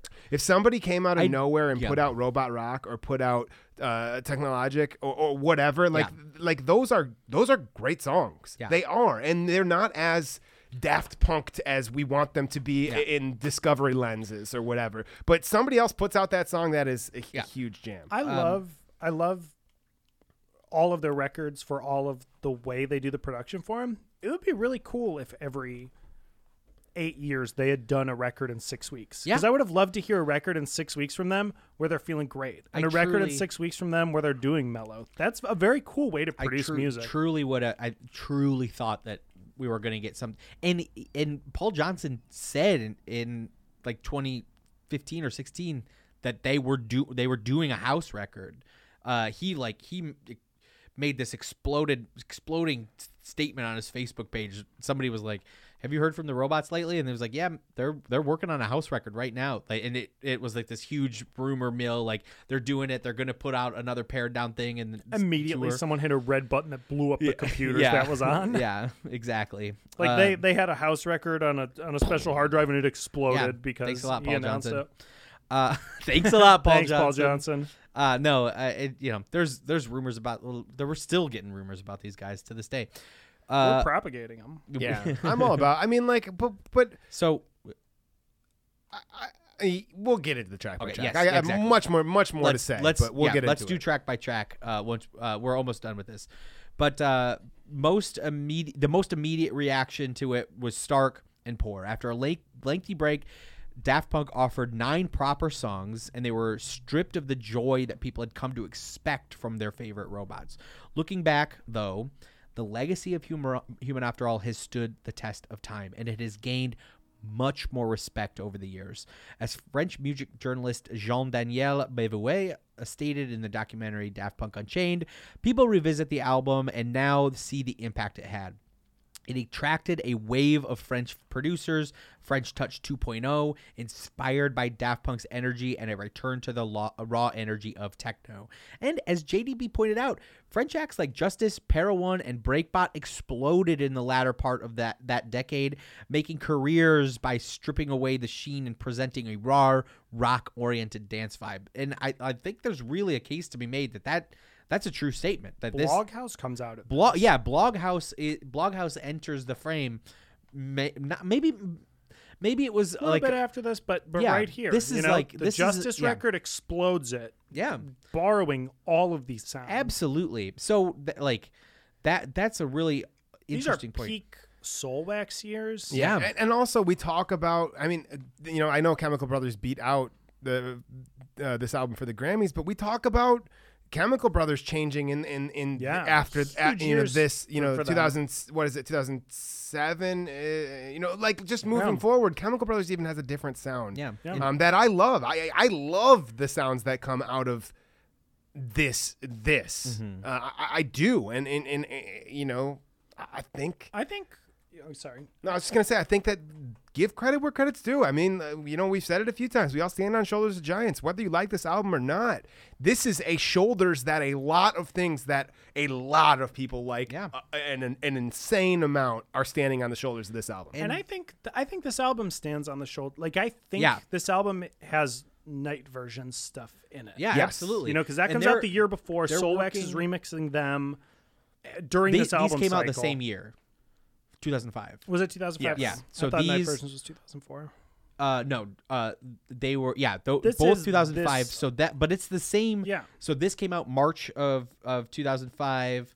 Nite Versions from Soul I feel like it was a little bit after this. It, yeah, but it's the same. But it's, it's the like same parallel time. I think. I could be they're wrong. they're working together. This was September of 2005, so it's like six months later. Right, and so so like, you know, I I, I, I mentioned this earlier too because you, you you guys are aware, and I, I think I brought it up a few times on the show. I love the White Stripes. I love that garage rock energy, and again, I, I feel like this album does a lot at a a, a somewhat uh, you know an electronic Yeah. interpretation of that energy Yeah. as well. Like.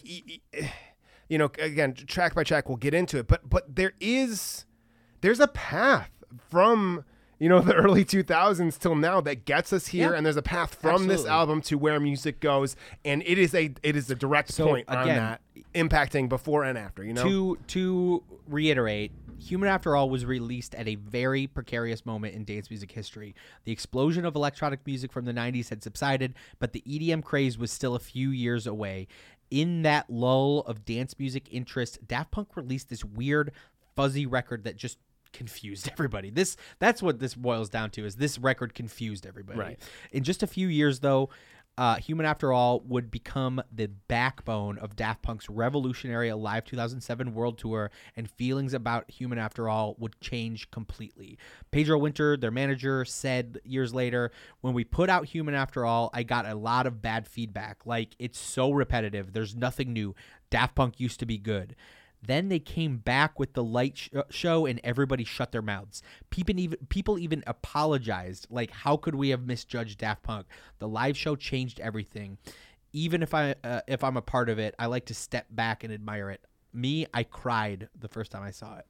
Uh, seeing people respond positively to Human After All uh, um, after Alive 2007 provided the boys with some redemption after uh, you know that negative re- reception the initi- uh, the album initially got. Thomas said that the album was the music we wanted to make at the time that we did it.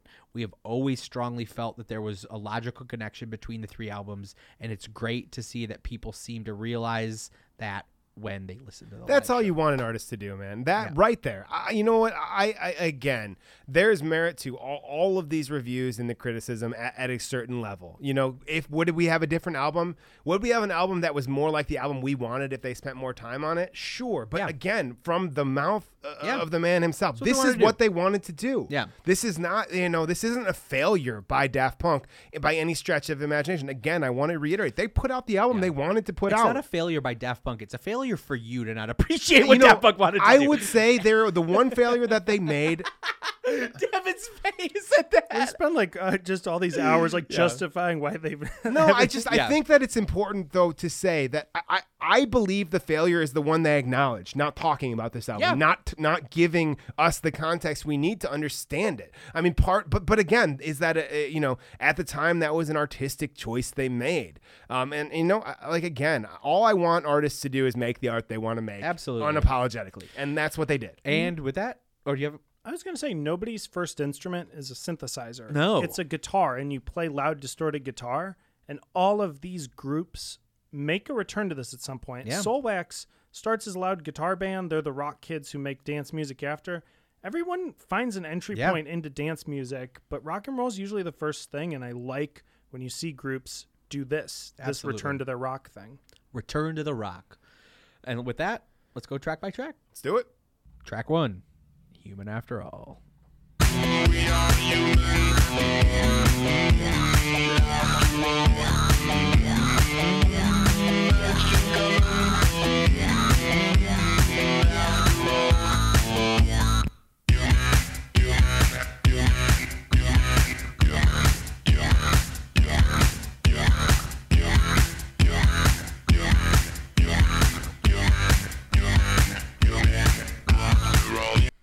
That's like the the wet sound. I would like that is so this wet. so the the word is i don't know if this is true i don't know if we confirmed it but people have said that they used um, a bass wah pedal on every track on the album and i and i think that i think that sound it's a synthesized sound maybe with a vocoder as the bass with that pedal on Yeah. it i think that They is were- that sound that They wah. they absolutely were using guitar pedals on synthesizers in like think I, don't I don't know I don't know what I think yeah. that's what that is. I, I don't know what they've said just like it was a synthesizer it was a Moog with a, a, a pedal Yeah.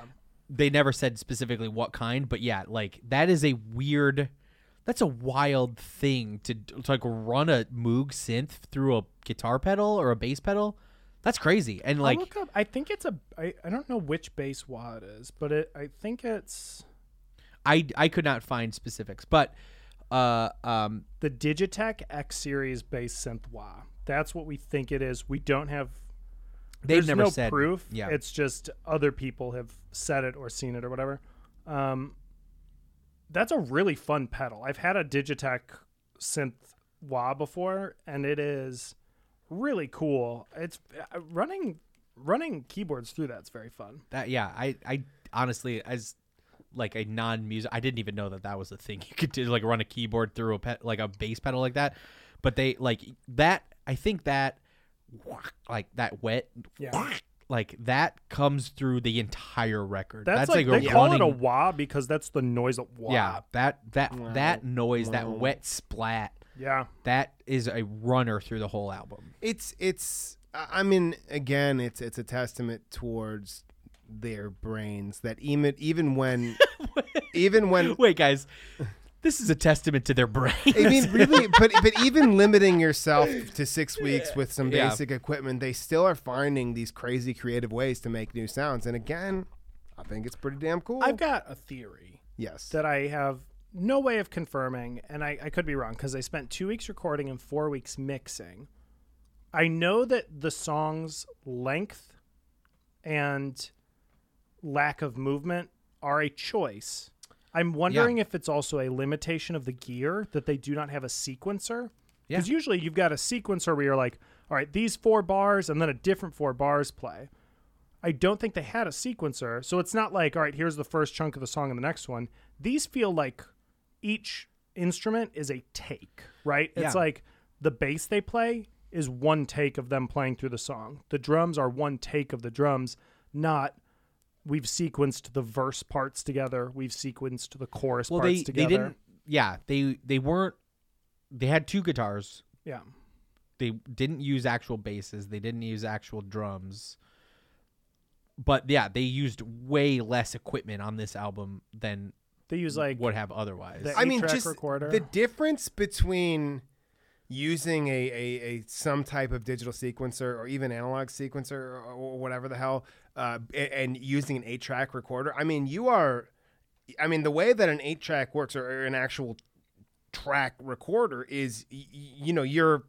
The idea, like in Ableton, where we where we will flatten a track down to get rid of the effects or whatever, you're essentially gonna flatten multiple takes into one take, and that is the, that is what is This- on the recorder now. I mean, that's one- it. This this There's no going that- back. Like there's there's not like there's not a break where it becomes something new, but they whip that human after all like that they whip it into a fever pitch by the end. I think they do it without changing. They don't change. Yeah, they because just like uh, when they would play live for homework, they had the Alesis MTT8, which is the brain of the show, right? Right. Like Ableton's the brain of the show for a live. Yeah.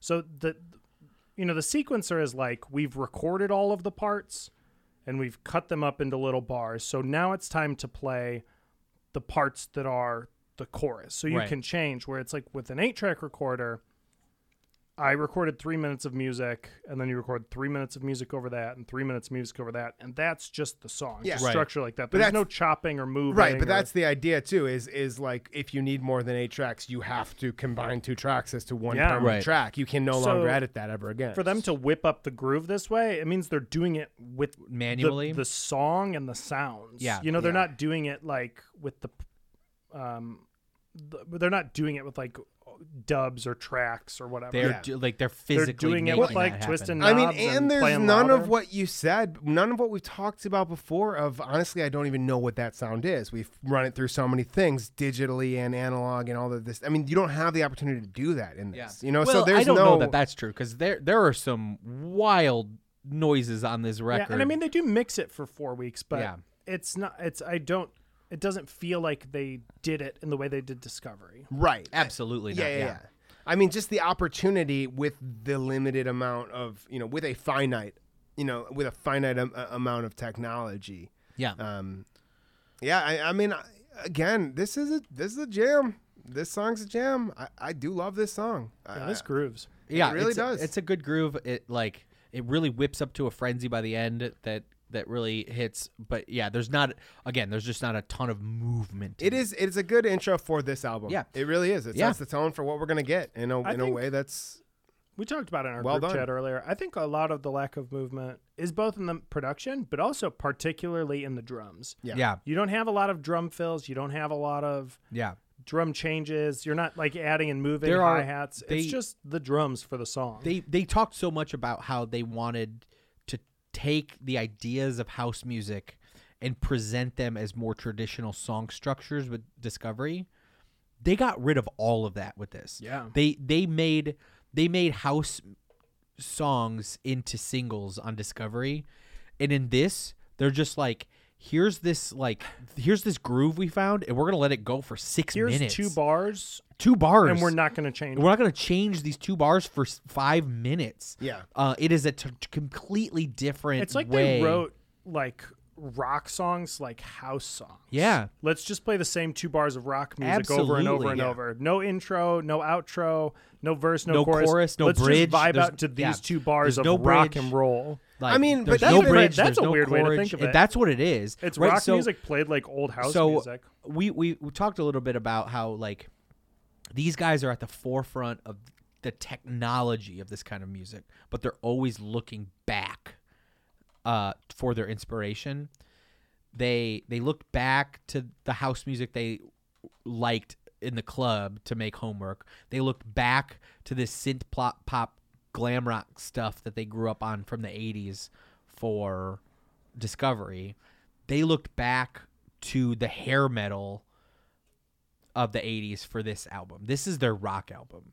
And like there's a very specific moment in pop culture where all of these sounds come from that they like cultivated for this thing and it is very weird to think like we're gonna make a hair metal record but it's going to adhere to the structure of, of house music and what you get is just this like yeah these like driving noises that are really intricate and or not intricate like really intriguing and interesting but there's there's not there's not the build and the and the additive portion of the house music that you're really yeah Yeah, I, I, I mean, notably for me in in Human After All specifically, but but really throughout the whole album. I'm talking about the the track, but throughout the whole album, I think one of the things that they get right later on in Ram, um, that that again, it, it maybe it just doesn't apply to this album, but the empty space that Ram has, this album does not have. And some of that is the flatness of the drums, some of that is the the wetness of the vocals, some of it is the wetness of everything. Um, but this album, you know, it does it lacks that. It lacks that empty space that somehow, even in the noisiest moments of discovery, somehow that empty space that gives it this sonic vast landscape is always, for the most part, in Discovery, it's always there. Um, unless it's intentionally not there, and I think it's the same in Ram. Um, homework, you know, again, it's we don't have that that brilliant of empty space, uh, but that's not that that's, a- not that genre. That's a lesson I'm really trying to learn because I'm it. I feel so. I, I think that like let's fill the track is an insecurity. Yeah. I'm not confident enough in the melodies or the parts or the production Yeah. of my drums or my bass line to just let them stand alone. So I need to fill them with layers of stuff. Right. I don't think that's what they're doing here, but I would like Yeah. to learn that lesson from Ram's production. So this was this was the third single off the record. Uh, it wasn't a huge hit. It just peaked at like number 93 in France. Didn't even hit the U.S. charts. It was released uh, October 21, 2005. Uh, it's the only single from Human After All uh, that was released with no video.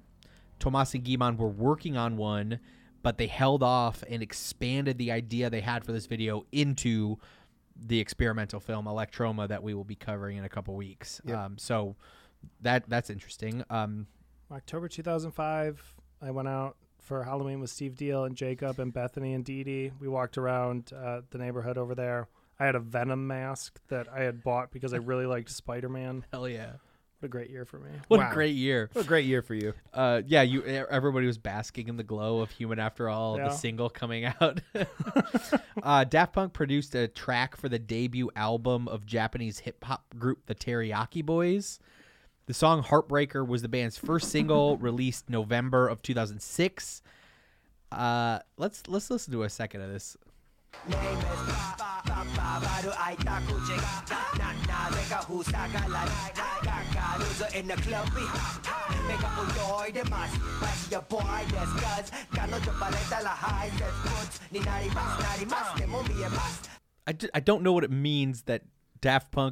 produced a track for a Japanese hip hop group and they just sampled their own music. I can't. I remember the Teriyaki Boys. I, I don't know what I don't know what to do with that information. It reminds me of a couple years ago when I hadn't heard anything from Andy Melanakis, and then I just saw him in the background of a Japanese trap video, of, like some like really like Hell yeah. wavy trap music. I was like, hell yeah.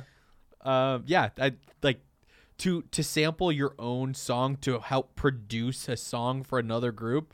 I don't know what to do with that information. That's crazy. I truly think I not to go back to my songs or window into the groove. It's all one thing. Yeah, put the groove in Yeah, there. put the groove put- in here. fucking Put the put the groove gro- everywhere. Who put the groove cares? everywhere. The groove belongs everywhere. Yeah, the groove. The groove, this- honestly, the we groove, had our version of the groove, but let's put it in your song and see what your version the of the groove, groove is. It's in the heart. Groove's in the heart. The groove is in the heart. We're gonna do a delight podcast. Yeah, dude. D, Um, lightning. it has a podcast has to have some sort of punny name. Yeah, absolutely. D lightning. Uh, track two, prime time of your life.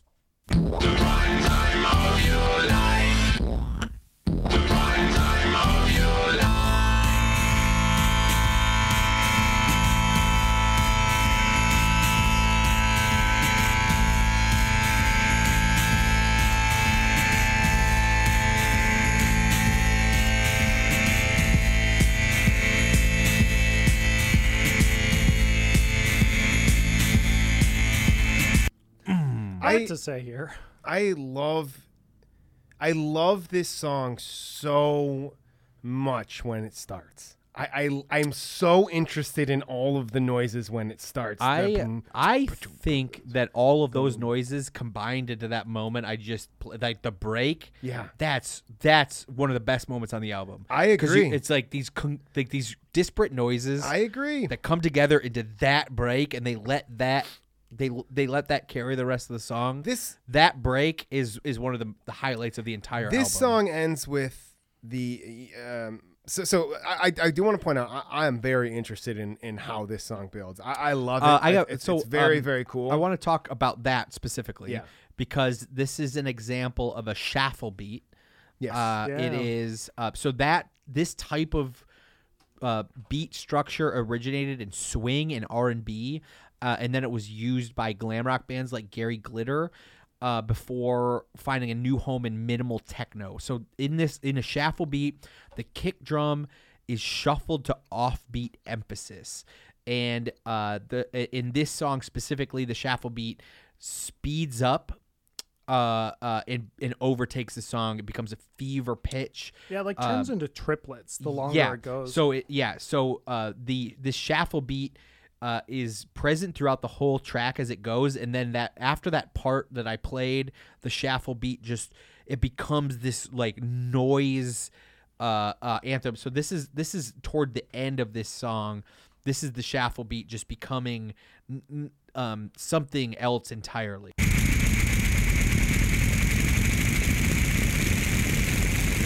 like like that that's not that that is not music that is that is uh, creating The a way- soundscape the way that is played, it does not sound musical because it's so noisy. But if they stripped out some of the distortion, Yeah. there i- and it was slower. The other thing that's so They- they do rare a about this tempo. track is they turn it up. They te- yeah, they- they Yeah. push the that tempo never at the end. happens. Yeah. they didn't uh, expect anyone to ever DJ this music. no No. no that This- yeah no it, it like this- they are creating a, a sonic a sonic wave here. Like the end of this track the last two minutes of it or whatever it's not a song so much it, as it is just like this all-encompassing noise. If you turn this way up and let that last two minutes just overtake you it's very powerful. This this it's really um, powerful. This ending of this song is, um, you know, I think it's it's. I don't know. In, in my my brain, it comes from the same energy that gets us the scratching part of rolling and scratching, but it doesn't have the relief, right?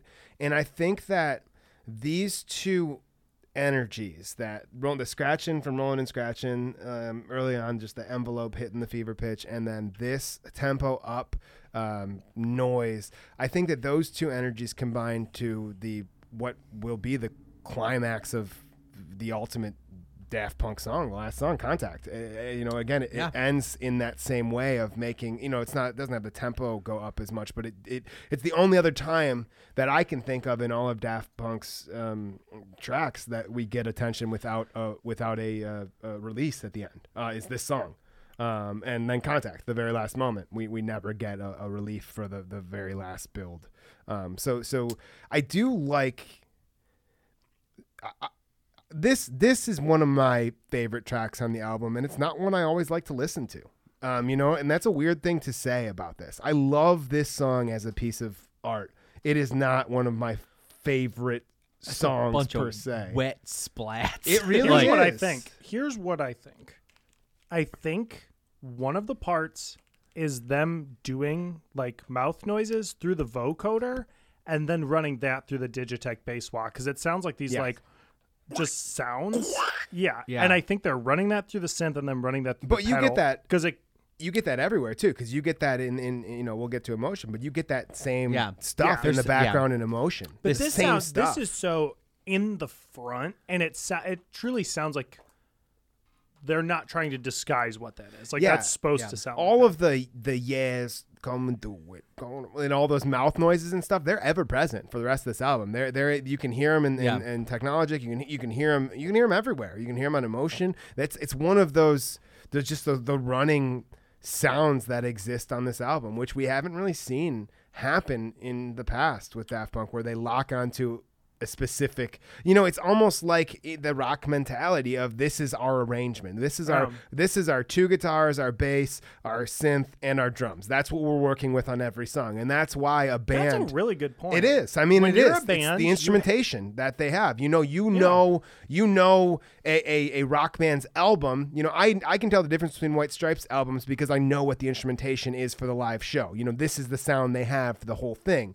and that's what Daft Punk has here again in the in the the rock band When you- mentality. when you've got four, you know, people in a band, Yeah. you know that every record's going to be the drummer, the bassist, and the two guitarists, and one of them Yeah. singing. And that never ha- in Daft Punk. You in electronic music, it doesn't happen. You don't have that. I You're mean- I'm going to this song's going to be drums, and I'm going to do violins, and then two synths, and then this. You can do whatever Yeah. you want. That's a, that's how they thought. I mean, about it's that. more. They Ca- they this. gave This is the rock record. They Ab- gave like- themselves rock a, a rock cage, whether it's Yeah. the framework of production or it's the instrumentation, or you know, again, this album comes in at forty five minutes. You know, forty five minutes, thirty seconds. or. Absolutely, It's- by far their shortest. by far. Um, Um, and and you know that that is not a ridiculously. You know, that's a short dance album. That is not necessarily a short rock album. Right. You know, it's it's you know, it's kind That of could be a long rock. That's kind of par for the Yeah. course for a rock Yeah. album. So this was the fourth uh, final sing- and final single, um, and the last.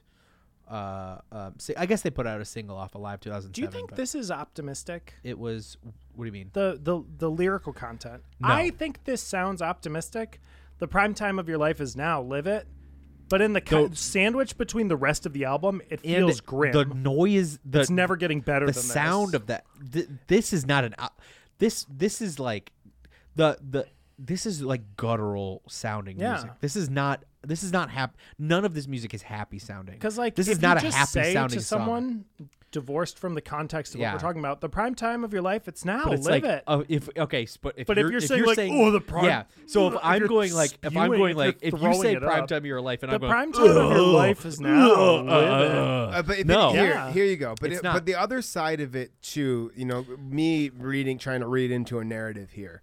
This could be, you know, if the album is a narrative, you know, this could be a narrative of that time that we don't have post discovery, which which human after all, you know, they're realizing they're I- human after all. They're not performing anymore, and then the prime time of your life, they're trying to live it. And at first, it does feel optimistic, but then it No, goes yeah. into the fever pitch, and I think then it It is does- informed to the rest it does of the album. not feel optimistic. The first thing you hear is just like a wet splat. There's nothing optimistic about this song. I don't know. I It's enjoy. not. I, It feels I more, feel. the beginning I of the song feel. feels more upbeat than other It feels parts of the upbeat and groovy. So it's got let's- the, like okay, okay. dun- So let's talk about it then. So, so they enlist their friend Tony Gardner, Yes. to do the music video for this song that you guys think is optimistic.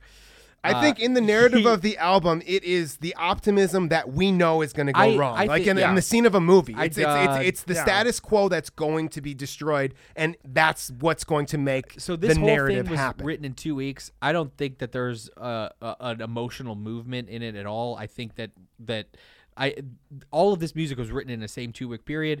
Uh, from Guy-Man's quote, we know that maybe Thomas was not in a in a great mental space in this moment. All of this music is dark. This is this is the darkest we're gonna see Daft Punk. I, I don't think that there's any shred I of feel optimism like in the this track album. starts in a because it speeds up Yeah. stuff it and gets so gross by the end. I feel like it starts like kind of like with a smile and Yeah, a lilt I in the agree. drums, and then you just watch it frown. I think it's fun and weird in the, the beginning like, has a it- din, din, din, din, yeah. you know. It- So it- it- Tony Tony a- uh, he designed the robot helmets. That's that that's the guy. Uh, What and- else do we know about Tony that we learned this weekend? Uh oh, uh he uh he, To- Tony Gardner's company Alterian created the half helmet head that um Leslie, that Leslie Nielsen, wears in Surf Ninja. we were okay. we We, know that from watching the credits of we Surf watched Ninja. we watched Surf Ninja, which is this crazy movie starring Rob Schneider and and Ernie Reyes Jr. from Teenage Mutant Ninja Turtles 2 about teenagers who love to surf and then learn to f- turn to be ninjas become kings of uh, they become country. kings of a fictional country called Patusan. We watched that movie this weekend, and as we were talking, as the as the credits were rolling, and I just out of the corner of my eye saw uh, costuming by Alterian Inc. Tony Gardner's company. He made this crazy fake robot head that Leslie Nielsen wears throughout. It's like a half. It's it looks like half of a Daft Punk. yeah, it really does look. Half. It's incredible. so it came out like '93. So what if what if he dug out the from a crate like his design for What that? if Leslie Nielsen's been in the Daft Punk Well, the whole may- time? Very well, may, may- very well could It's- have. That was a really crazy coincidence. yeah. Shit. So Tony Gardner uh, has done a lot of creative stuff with Daft Punk over the years. Around this time, he he worked on the Technologic vid- video, um, helping them with that little So- that little gross guy. we'll talk about the little gross guy, and um, he helped with the Electroma movie. He was like, he was indispensable uh, on Electroma. Tony Gardner wrote and directed the video for Prime Time of Your Life, which is unabashedly the most disturbing thing that Yeah. Daft Punk has ever done. And it stars Tony Gardner's then 11 year old daughter. That's his I actual you were gonna daughter. say Tony Gardner's then daughter. uh, uh, no, yeah. his actual She's daughter. She's no longer his daughter. They had a fall yet. his actual 11 year old daughter is the the girl in the video Yeah. um uh, if you haven't seen it uh, the girl cannot stop seeing skeletons in her family photos and on TV, and she's like, uh, she's looking at herself and looking at these skeletons, and something's wrong. So she goes into the bathroom and she finds a razor blade in the bathroom and starts cutting her skin off down to the muscle. She tears her own skin off uh, and becomes just like the musculature of a human.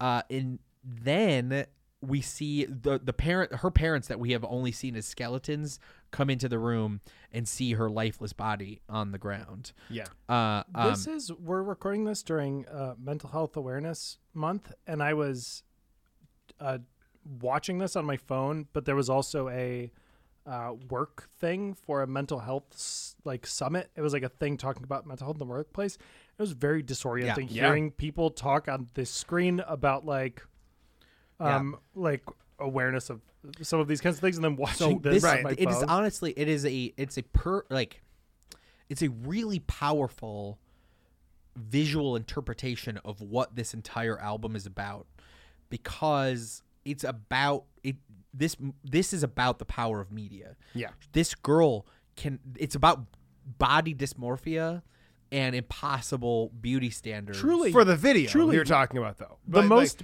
like, base I- I- I- definition of body dysmorphia. Yeah. I don't like. I don't. but that's what to- but that's what this album is about it's about the it's about Yeah. your brain and your worldview being manipulated by a, by a, a media structure that you cannot escape from Right, No, I it's mean, about that's- what if robots could play the guitar. we can all Well, I agree mean- this I mean, album is what if a robot it- had a I- guitar. I, think that there, you know, we can look at the meat, the, the media they put out alongside. Like, yes, that's a good thing. But also, That's I what think this that whole album's about I, I think I think that okay, so so look at the, the the the human after all single cover, right? It's an old TV through a newer TV. You know, that's the the single cover. It's a, Okay. You know, so like like again, like yes, there's there's I think it is all through this lens of we see what they want us to see I or think, whatever, like, uh, that- something like that. we're so rem- that we're so removed from reality that we're we're we're looking at a TV through I another TV Don't disagree with your interpretation of the entire album. I just I think that this song is the upbeat song on the album, and regardless of what the video is, I that's mean, crazy to me It it fe- doesn't feel it doesn't start off feeling it reminds bad me I- this all right to me. well- when ClickHole describes Star Wars as "What if a screaming dog could have a gun?" It's very funny to be like, if they had done an interview and they were like, "This is actually our album about what if a robot could play the guitar." the the upbeat song on the album is track 3 Robot Rock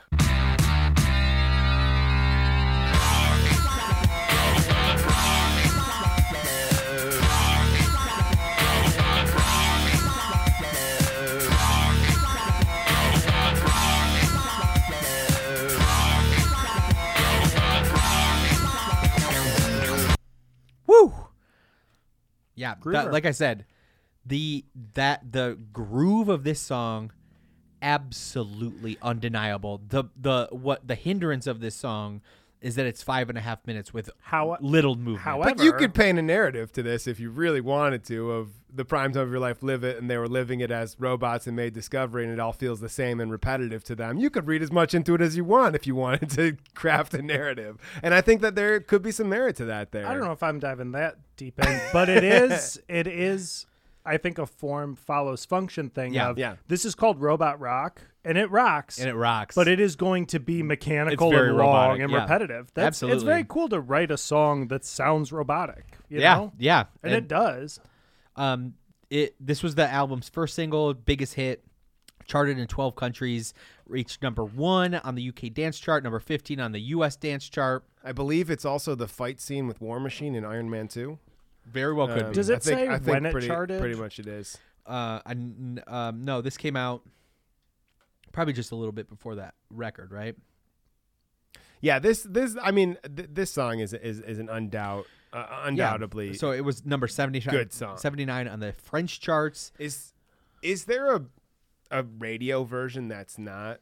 Yeah, the, the minutes? the video version, the single version is three and a half All right, that makes much. that makes sense. yeah. Because I remember loving Robot Rock and not thinking this is way too long. Yeah, and what's the- going yeah, on. And I was listening to yeah. the album again uh, this weekend. I'm Yeah, like, the single version. The single version's like three and a half minutes. Yeah, I, I mean, again, I, it's tough to to.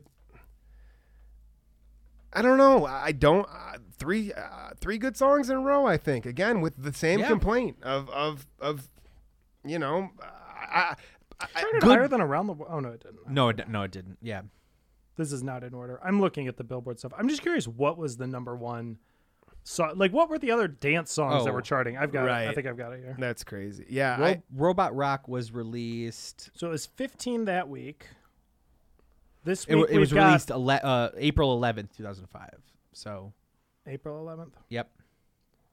and it charted so it charted a couple weeks later um mariah carey it's like that the remix was number one i'll be your freak by nordy kodo is number three Whatever that is. yeah, yeah like are what the- that what does any of this mean What is None any of of, it what is any of that? I mean, it is a little bleak, uh, a bleak time in music.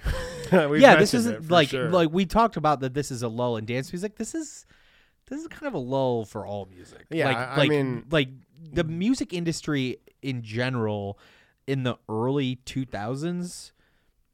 You know, Yeah, I mean, we're we're we're at really so so this is the rise really of of that you know emo hard emo to hardcore side Yeah. of things. You know, this right That's now what right we're now. what we're getting in this era is what's going to bring us dubstep later. Right. You know, it's So- it's- for it's the- us for but like us, yeah. music at large was was doing different Yeah. stuff Yeah. mariah carey was she had the number one song of the year as well. I'm just I guess one of, like yeah yeah yeah. Yeah. yeah. So the Ma- video, the video was directed by the boys themselves.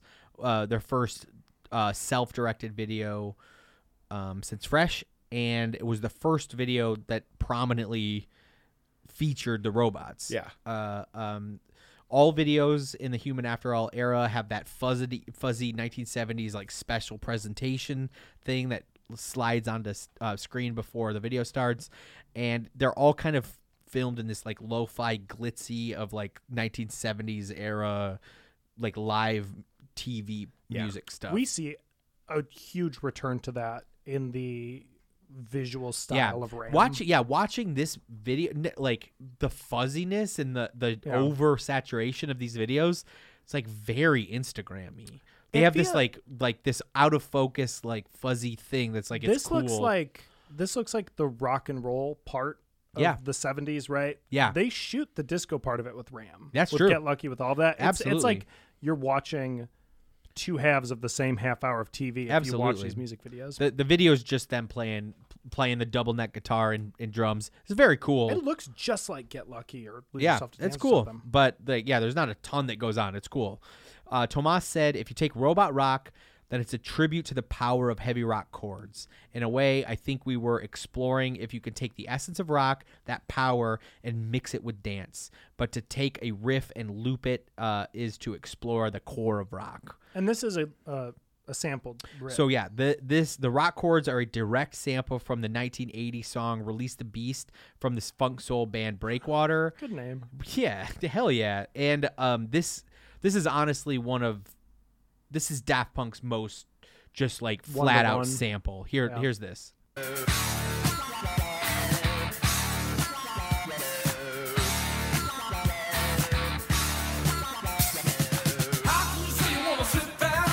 Yeah.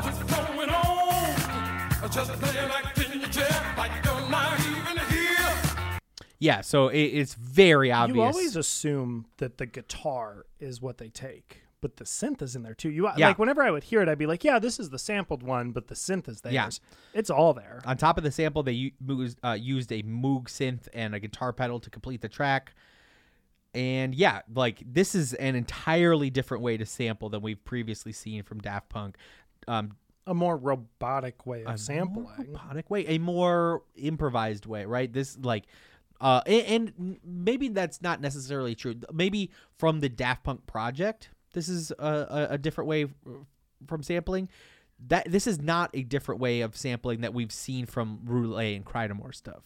That is like true. lifting something, lifting something, and making a nine-minute spin out of one moment from a song. That is true. This is something they've always done. This is some something they've always done. This is a new thing for Daft Punk. This is not a new thing for them.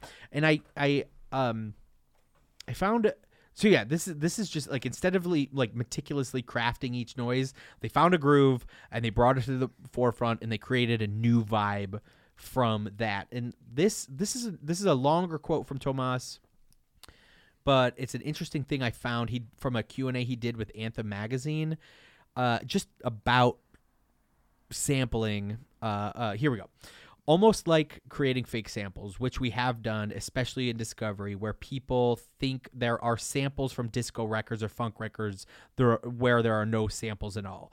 I've stumbled upon these posts online where people are like look at these samples and half of them are not true. The samples that we used uh, the samples we have used have always been cleared and it's very blatant.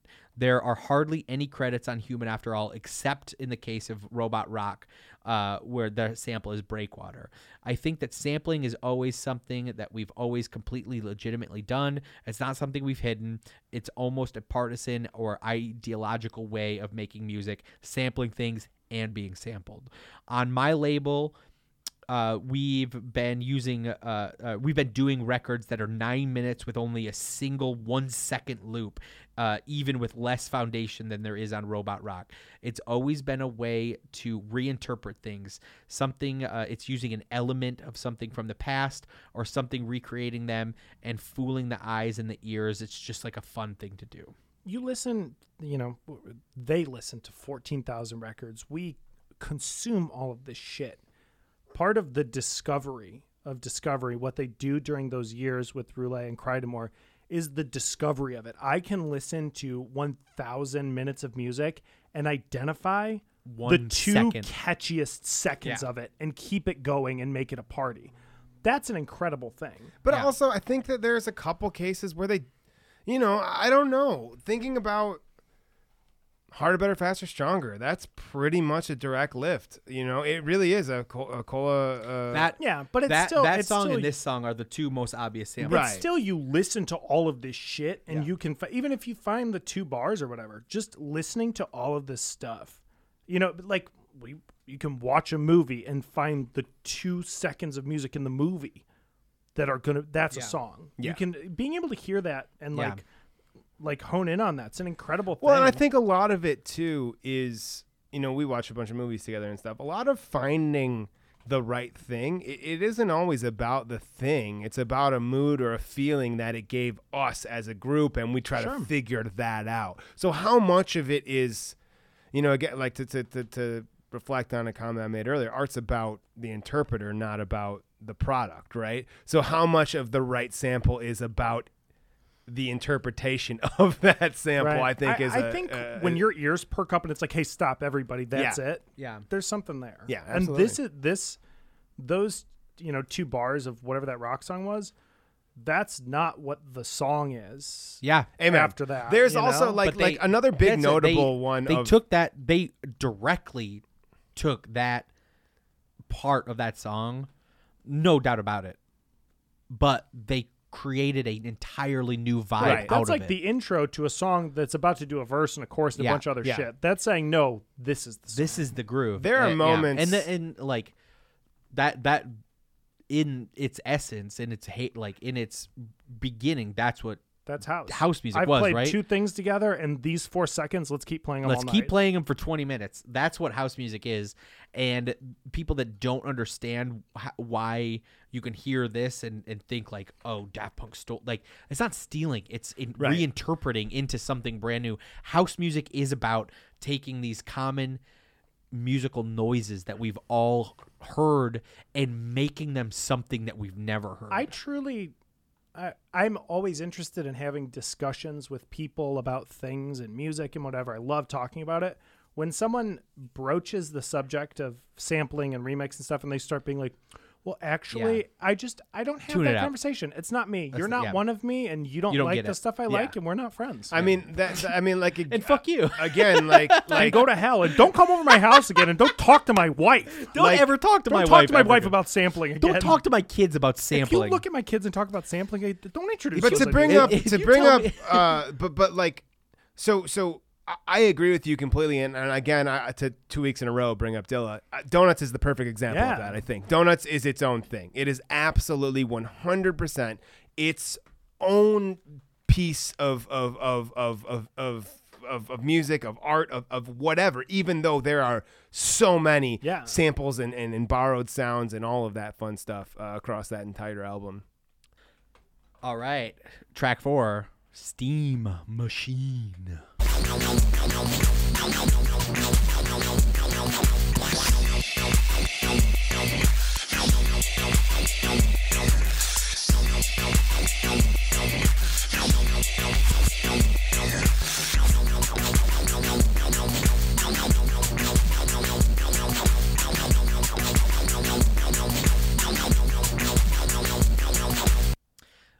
Undeniably, those little pops on top of that. Yeah.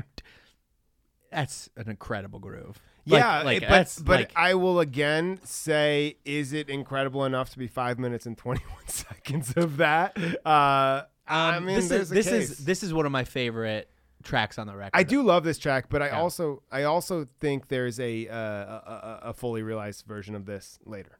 Um, so it's believed to be Thomas's Tomas's voice on the track. Um, it's industrial, minimal noise, but it, it's only 92 beats per minute, making it almost disorienting in a way because it's a lot of noises we're used to at a much faster pace. Yeah. Like it's it's really a fascinating construction of a track. This is an industrial house track at 92 beats a minute.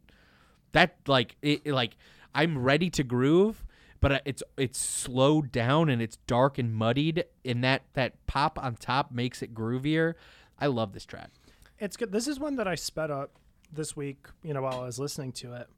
When I'm working on music now, if I want to like figure out a complex, you know, hi-hat thing or whatever, I'll just turn the tempo knob down on the track and noodle around with it. I don't think that's an option when you're composing music in 2005 the way they're composing it. So it's not like this was a track they wrote at 125 and took down. This is something they said, let's compose a dance track and then play it slow. And it, it, it it's compelling. It's dark. Is that a, a thing on on YouTube? I can just play back? like back if you hit like the gear. You want me or to do 1.25? Yeah. All right, so let's just hear what this sounds like sped up then. Um, this is Steam Machine at um, what um, four, five quarter speed. Yeah. Yeah,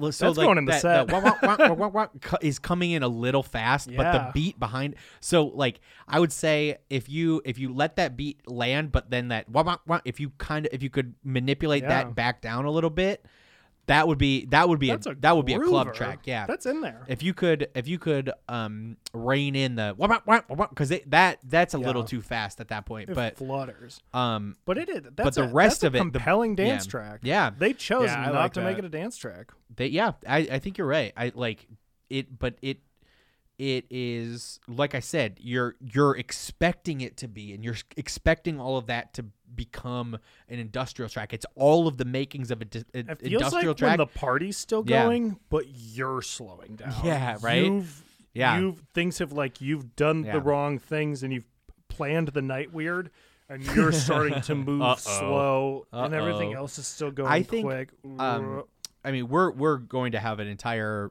episode about Alive 2007, but that is one of my low key favorite moments in the whole thing is that steam machine break. Yeah. Um. Uh, before, uh, the yeah before the big, the big track that everybody knows like that. Yeah. Um. That that that movement on that song uh, resonates with me. when you play it live, it is very techno, very Yeah. industrial. Yeah. it's it's a good track. It's man. a it's an industrial track, just slowed down to this weird muddied thing. It's just I, I can now if you did that, it would be so easy. You just turn down the knob. Yeah. That was that was a track written at that speed. That's a very cool thing to do. Yeah. Um, and then we've got uh, track five, "Make Love."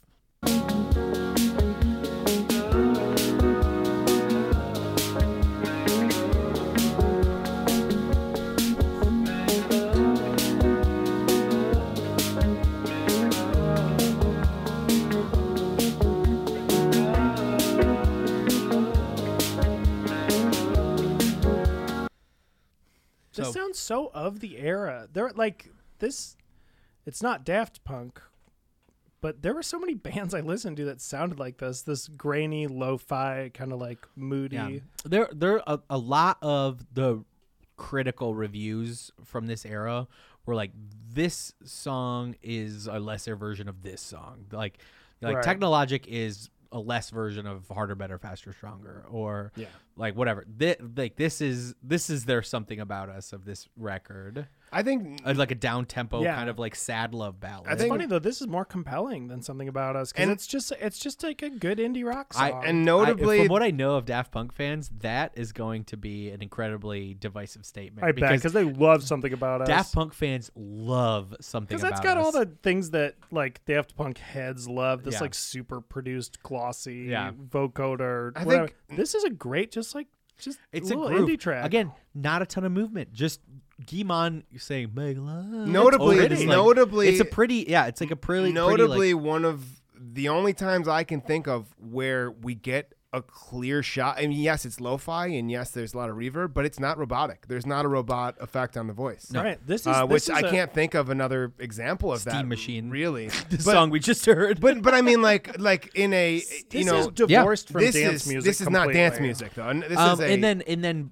everything like uh um Ram is entire like uh, other than their robot vocals. I mean their vocals Their specifically. vocals, I, I yeah. mean, But thi- yes, this we, we feels we've heard as far from dance music as anything they put out. yes. It's got Yeah. the little like drum machine in the background. It sounds like a demo It is of a, a- different band. it's you a know? good like hypnotic bass line, but it's Yeah. not like a dance bass. This line. sounds like like when you hear if you listen I don't know, if you listen to fucking like Death Cab for Cutie Yeah. demos, they'll they have all the songs you like, but they just have like a little drum machine because it's Yeah. them recording it at their house with a I mean, I- cassette. this sounds like a demo of a different band's big hit song. yeah. It really does. It's a good track. Yeah. It is. Um, Making Love.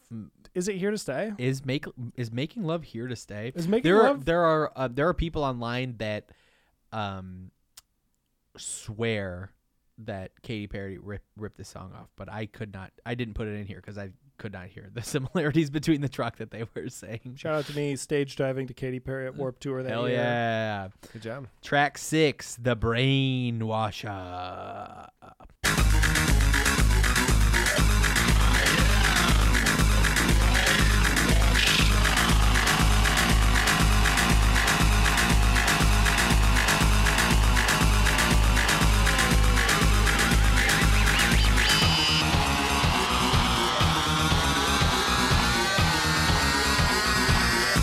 Yeah. God Yeah. damn. Aside That from Yeah, aside from the the Para One remix of uh, Human After All that ends up on Alive 2007, this that sound is maybe my favorite contribution to like Yeah. the I love that driving like that that drums underneath that. Um, yeah, the the high drum, right? Yeah. I like the the like Yeah. vocal bass line like gu- Yeah. that is so good. That um, Um, this is this this is a, a real highlight on the album for me. This this this track doesn't get enough love. Uh, it does not get enough love uh, in the Yeah. overarching. They don't. Um. They the the vocal sample from this uh is highlighted uh, uh a lot in Alive 2007, but Mhm. like that like industrial noise. Yeah. we get a little bit of it in there, but that that like that They don't that let it play very long. I groove- I love this track, and I overlook this track way too much. Uh, it, it is it is one of the standouts. on And this you've talked about this conceptually a lot. What, what like it's not like what if people are getting brainwashed. It's what if I washed someone's brain? yeah, this is not about brainwashing. This is about washing washing someone's like hand like wringing out a brain with your yeah, yeah, hands. like over one of those I'm like wash the tubs, brain like, washer. one of those like ridged uh, pieces Yeah. of metal. Just scraping. I'm washing yeah, your brain. in like I an like old thinking wash about it like yeah, I really like this thinking is, about it like that. Yeah, this, this is not about brainwashing. This is about washing, Washing a a brain. brain. uh, absolutely. So um, the intro, um, i- a, a lot of people online say that it samples Black Sabbath's Iron Man.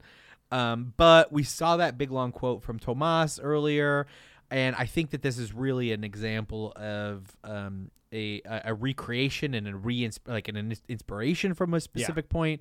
But let's just hear the two of these together. So this is uh, this is the beginning of Black Sabbath's Iron Man.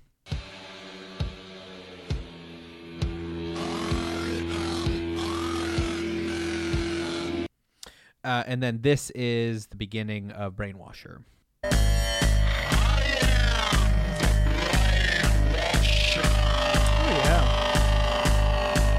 So it's it's a jumping off point. That's I've not never- a sample. I've never thought about the brainwasher like that, but it is cool that they tried to recreate like a guitar dive bomb with a whammy bar as Yeah. a synth. You know, like Yeah. that's that's it sounds almost like a dive bomb. Yeah, that's they- like, but that's they- cool that they did it. That was not a sample. They out they I think they very clearly created that noise themselves.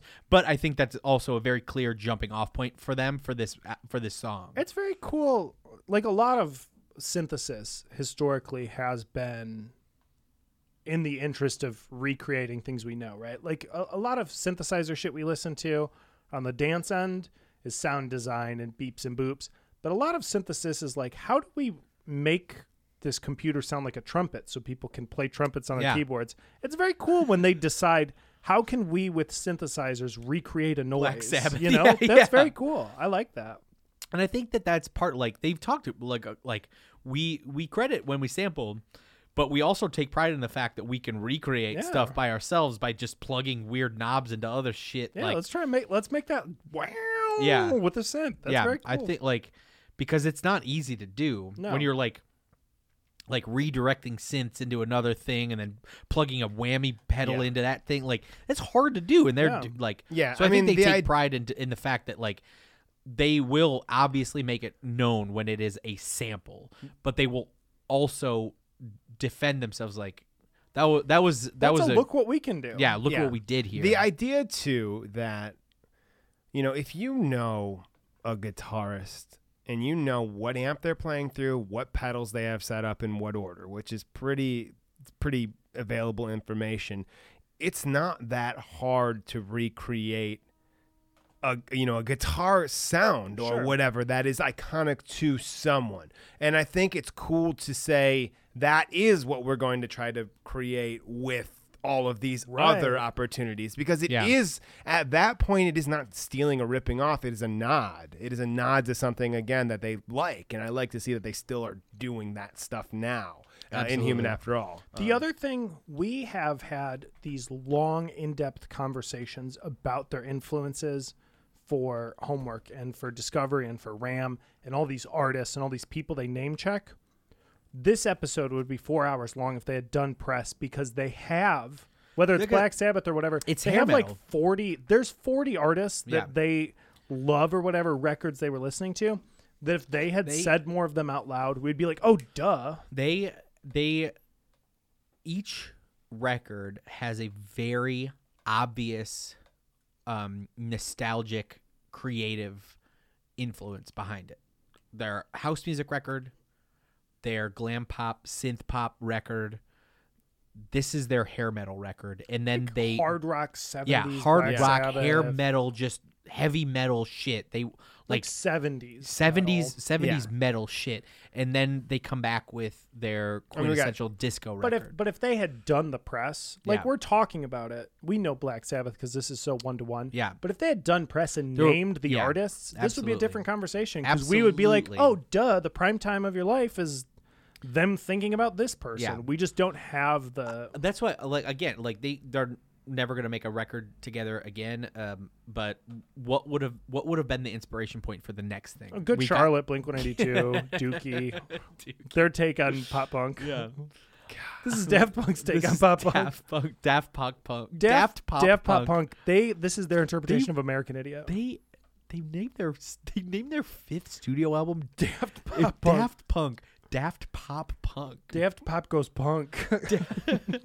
Uh, all right. That's enough of that riff. That makes me makes me mad even thinking about it. Track seven, on off. We're getting a clip of it. Yeah, yeah.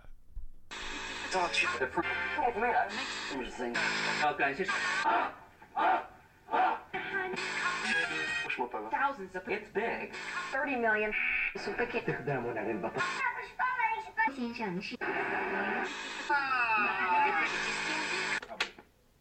Why play a clip when we can do the whole I like goddamn that track? track. I do All like of the that track. bits are funny. I would love to Yeah. know what every single one of those is. There's um there there's one that that's like this is 2005. Like Facebook's not a thing yet, and there's one that's like thousands of hits. Uh, Like they're already thinking about people being uh, consumed with getting attention on MySpace was huge then. MySpace the most was- important thing in my life was how many Yeah. plays my band had on Absolutely. MySpace. Um, this is the shortest clip song Daft Punk ever produced. It's 19 seconds, and I heard they cut it down from, from 25 34 minutes. Yeah, Yeah. it was it was like a longer and it like moved and stuff, but they were like, let's Yeah. strip it back. um, uh, they actually spent like 11 of the 14 days on, On this, this. and it ended up just being a few seconds yeah, of it it. really it really kind of consumed them for a while. Yeah. they uh um, they, this kind of this is highlighted a lot in some like the negative reviews. Like it's been f- almost five years. We're getting 10 tracks, and this is one of them. Yeah, I, I But mean, it launches into I mean, it's it, it it's for me. It feels like like you were about to say. I think it feels more of an intro to television rules of the Yeah, nation. that's what it it's is. the sound of a So- an old TV dial, right? Is that's Yeah. what we're Yeah. hearing? A So, clicky TV dial. Actually, interestingly, there was a video produced for Television Rules the Nation that was never released to the general public. There's it's online now um and um there's rumors that it was shown on Japanese television, but I don't know if that's true. Uh but there it includes this Yeah. as the beginning and there's like the TV and like the Daft Punk logo comes on and like the TV switching and there's all sorts of like weird kind of disconcerting images on it uh, and then the screen splits into four squares and we get the robots playing instruments again like in the robot rock video Yeah. but it's very it's very psychedelic because there's four squares of it happening at once That's awesome. it's very cool i they i don't know if there was a plan to release a fifth single off the record and they just scrapped it because it wasn't going that well Yeah. or or if they were just or if they were ready to move on i don't know but um uh we could maybe share a link on our our social media Yep. um the the on off part of the video is very cool I bet it is. Yeah, it's a very. I mean, it's a. It's a. I like. I like on off as a track. I, I mean, I, I do. what I do. I think it fits. I don't think I- it's okay, out of my- place my at all. Dream, my I mean, dream of this now is that we do at the end we do like a retrospective, like we're all gonna release, we're all gonna make our own top ten Daft Punk tracks, and this makes the cut for you. no, I just. I think it. It really. Again, I think it fits in the album very well. I mean, it, it wouldn't fit in Discovery. It wouldn't fit anywhere else. I, I mean, if there's a place in, you know, I think it's in the right place for something It's like a- this. I think a- it's a choice to make it a, you know, it did they make it a ten song album because they wanted it to be a ten song album? Was this originally just an intro to It should have just television? Who knows? yeah, I mean, I think it is. been. It's the, in the same yeah. way that we say "Alive" is the closer on Homework. You know, like it is, and you know, there's just stuff that they wanted to put places, and I think this is one of those things that fits. I got. Um, we'll, we'll touch on the next track. One of my qualms with the album is that the messaging seems so like, uh, kind of like sophomoric and heavy-handed, like TV rules the This nation. is their teenage album. But what I'm also realizing now that I've I know this is has been a '70s metal album and and they're you know whatever, but after you talk about it in terms of Black Sabbath and as we go into Television Rules the Nation, I think the other component that they take from their influences in that is that anthemic like chanting like school's out for the summer you know like i you know whatever Yeah. whatever it is those 70s like like stadium chant metal that's what that is like television rules the nation it is dumb and it is simplistic Ro- Robot Rock, Steam robot Machine. rock yeah it's Yeah. just like these are supposed to be things you're Prime supposed to time pump of your, life, fist and live say it. it as All- in a- eh, the whole thing is that. yeah, I mean, you're it's- supposed to it's- you're it's supposed to whole pump your thing. fist and say it like you would at a Yeah. fucking Sabbath concert or You are. whatever. It's it I, I it always I don't know lyrically it seems so dumb to me, but that's Yeah. that's part of the genre they're they're playing with here. Well, let's go into uh, um, what on off uh, intros. Track eight, television rules the nation.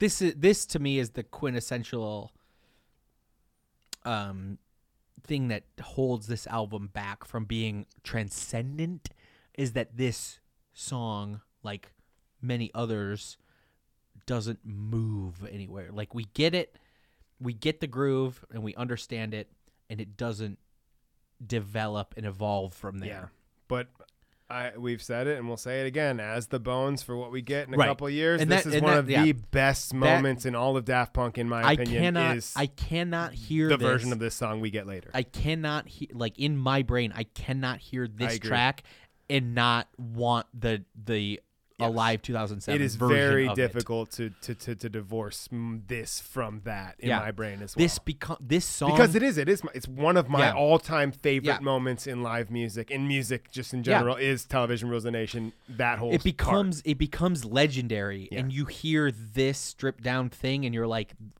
look at what they did with this. yeah Yeah. I would love to have heard an interview cycle. I know, about This man. song because I- like yeah. I want to hear what their influences are for this because Yeah. you can. I can't pinpoint it. I can't think either. it. I think it's that feeling of pumping Yeah. your fist at a rock concert and yelling something back at the stage.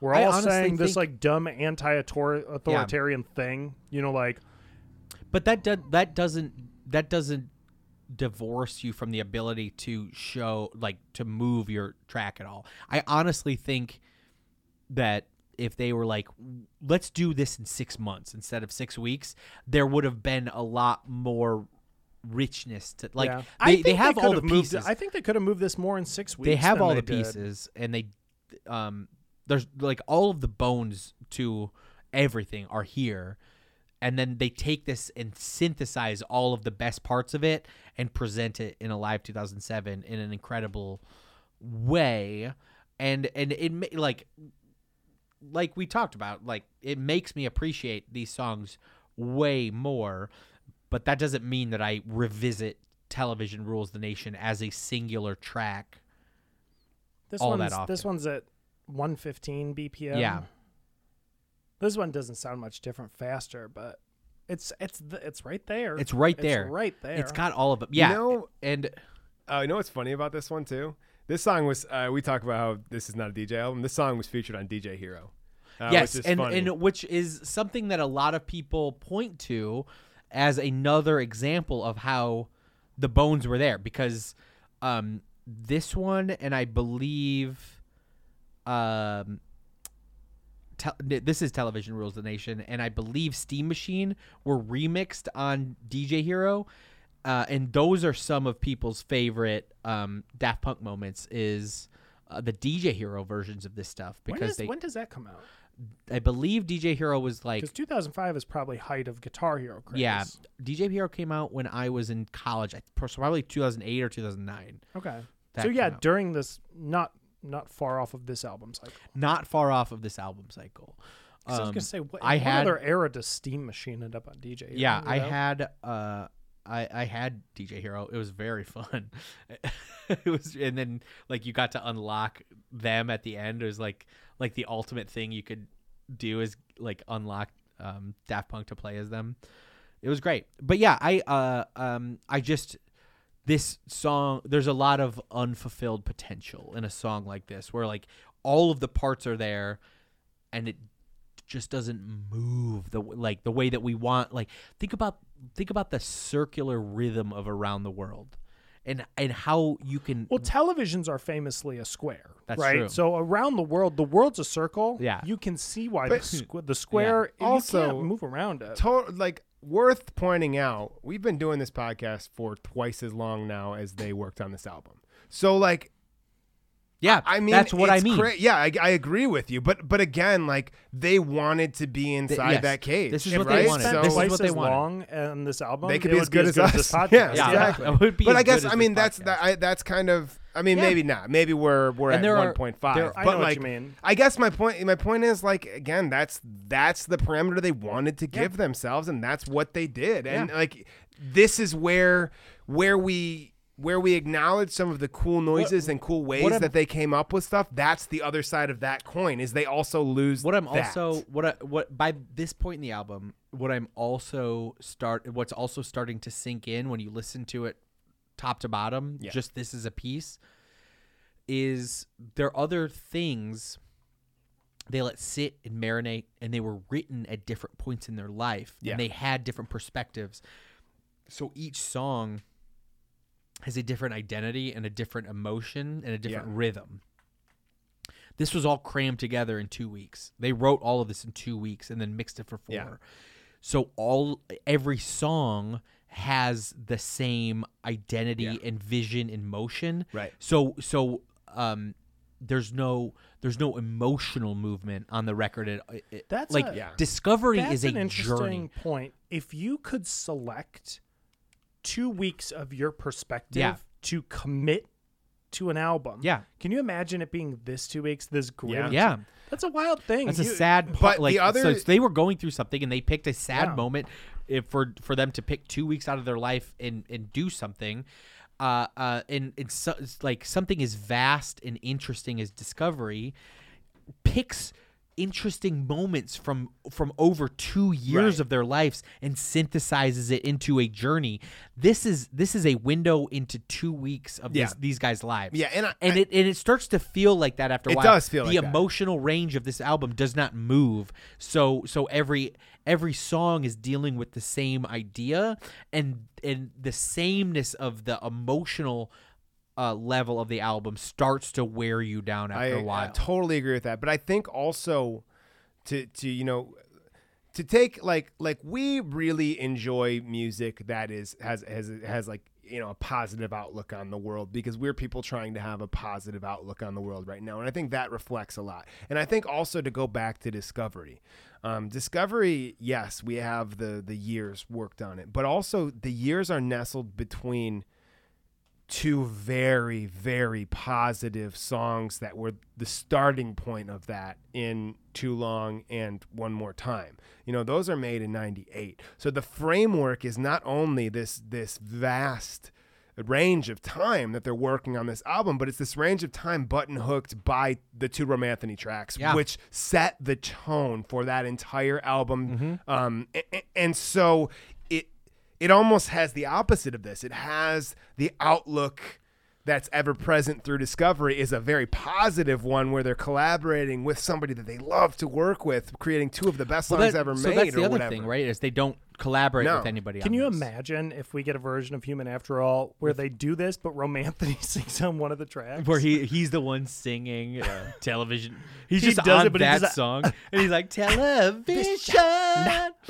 Rules the night. Yeah, that'd we be got crazy. a television.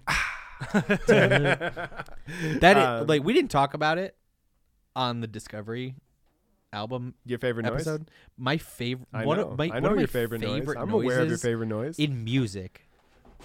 Is in the middle of his like refrain when he Mhm.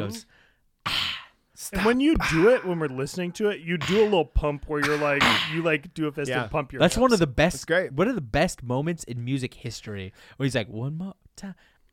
Darren Um, thinks one of the best music and mo- uh, moments in On music off. history is on off. with, a, with a bullet. On off with a bullet. Number one with a bullet, baby. on off. Uh, Track I- nine. Track nine. Technologic. Buy it, use it, break it, fix it, crash it, change it, melt, upgrade it, charge it, point it, zoom it, press it, snap it, work it, it, save it, load it, check it, quick rewrite it, plug it, play it, burn it, rip it, crack it, drop it, zip and it, surf it, scroll it, pose it, click it, cross it, crack it, switch, update it, name it, read it, tune it, print it, scan it, send it, fax, rename it. Yeah. This song, uh, I, after I, I God, Best, uh, best gonna- of the singles, I think. We're gonna Yeah. say this over and over again today. We have already, which is I wish they would have done more press because this this the quote that you did read about houses about recreate and blah blah blah. That's this song. That's this song is the thesis. The, the realized Yeah. thesis of that point he was I ma- that you I read don't- earlier. I don't get the vocals. I want to understand how they did that because it's I not have- a sample. There's no. There's no. They have never said any. With where the- did it come with the from? How did they record it? With the It is not- vocoder, yeah. what the way a vocoder works is you I say put- something into a microphone, right? And then you play a note on a keyboard on a synthesizer, and it plays what you're saying at the pitch of the synth. But this, it sounds too clear. You can hear the syllables too Yeah. well for it to sound like the vocoder they use. I put so much research time into trying to figure out Is it a this song- computerized like voice? how they did the song, how they recorded that, how uh, um, where the idea for the video came from. There's nothing. I it could not. human inflections. I Yeah. bet they spent a huge chunk of the four weeks of mixing doing this. So if this you're out the there, track. if you're out there and you're listening to this, and why would you be at, at three hours in? uh, um, we I, I want to know more about uh, the filming of this video and the recording of the vocals of this track. I could not find more. I- I, got part some stuff me feels like- because uh, so if you know if you know anything out there about Technologic specifically, please email info at alive2021.com. I, I, I, I don't know, man. I, I part of me lists because I, I listen to this thinking the same thing, and I, some of my brain says, "Are we overcomplicating it? Is there just a you know? Is there a right combination of transposing and pitch shift or pitch shift on a, a clean vocal or something like It that? could be. You know, It just because sounds so it clear. sounds so clear. Yeah. It does. It does not sound like a vocoder. It does not sound like like a lot of the the heavy vocal effects, but. Could it be pitch shifted and transposed? I mean, could It it, could be? be. Because th- that could, and it, could it just be them? I, I mean, I don't know. The other part of could this song, It could be very simple. It is burned into my brain from like an iTunes or iPod commercial or something. Yeah, it was on an it was on an iTunes commercial At a uh, time around when I was time. watching some of the most TV It was I've also ever watched. it was also on the OC. They uh they played this song on the OC around. I was this not time. watching the OC at this time. Were you not? I was I was not. obsessed. 2005. I thought that was very uncool. I, thought it was very uncool I- too. We would not have been. Us two would have been against you at this point in time. Fine, fine. You weren't, But I'm you older weren't- than you guys. Yeah, I'm yes. older You were than also guys. not as fired up about Daft Punk at this time. Um, no, yeah, not I. Yeah. Uh, so no. you, this was I'm from this Muskegon. was- I'm this from the is- least cool place so in the world. So this world. is some True. the OC part, like in the back of your brain, part of a formative Daft Punk experience. Very well could be. Um, so That's how we all got into um, uh, Imogen Heap, right? Imogen Heap. Yeah. Ooh, what you say? Yeah. Yep. Uh, the That I second, this was the second single off the album. Technologic uh, was a moderate success. It charted in seven countries, uh, number one in the UK dance chart. Um, and I, I think it's safe to say, like just like charting of the singles, it was highest in UK it, uh, everyone like and it, it makes sense because like i feel like the dance rock aesthetic is just gonna play better in the uk than Yeah. anywhere else like of everything that they've ever done this was the thing that france as a country did not respond to as well This is the most successful iteration of the bass wah Yeah. digital synthesized mouth noises too. Yeah. Yeah. This sounds So- great on there in Yeah. a way where it sounds a little more like The- and then cringy. that that like boom boom Yeah. that that is undeniable on top of everything the boom boom like that This- that that that noise ties this rec that this song together into this being the the best idea of a single Yeah, off this I would say that this track is the most fully realized track on Yeah. the album, and I think it's pretty. I mean, I mean, I don't know. I think that that it's I, pretty I, evident. I truly venture that they spent a lot more time on the production of this in the mixing stage than they yeah, did. the other tracks. and it- there- like the question also is, did you know what? What in what order did they make these songs is the question because Sure. the other thing could be if they made the songs in the order a- a- as presented or whatever that they could just know best how to use everything that they've messed Oh, around yeah. with at That's this good point point. because this is the last one before the closer If which you've I think the closer stands on its own as as an, a separate thing just like I will say about every other Daft so Punk album um um do you guys watch the video for this I, I yes So, uh, the video for this song was the genesis for the idea uh, of of uh, Alive 2007. Yes.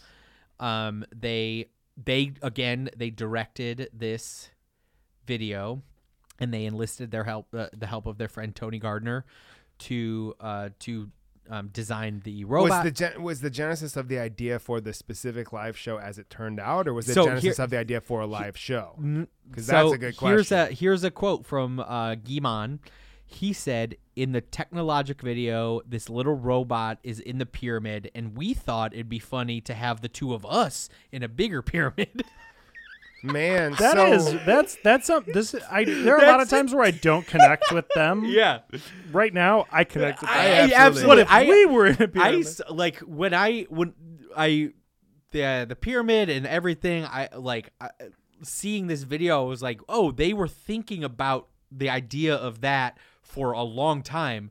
No, No. no. Wouldn't it be funny if we were in Wouldn't it be funny?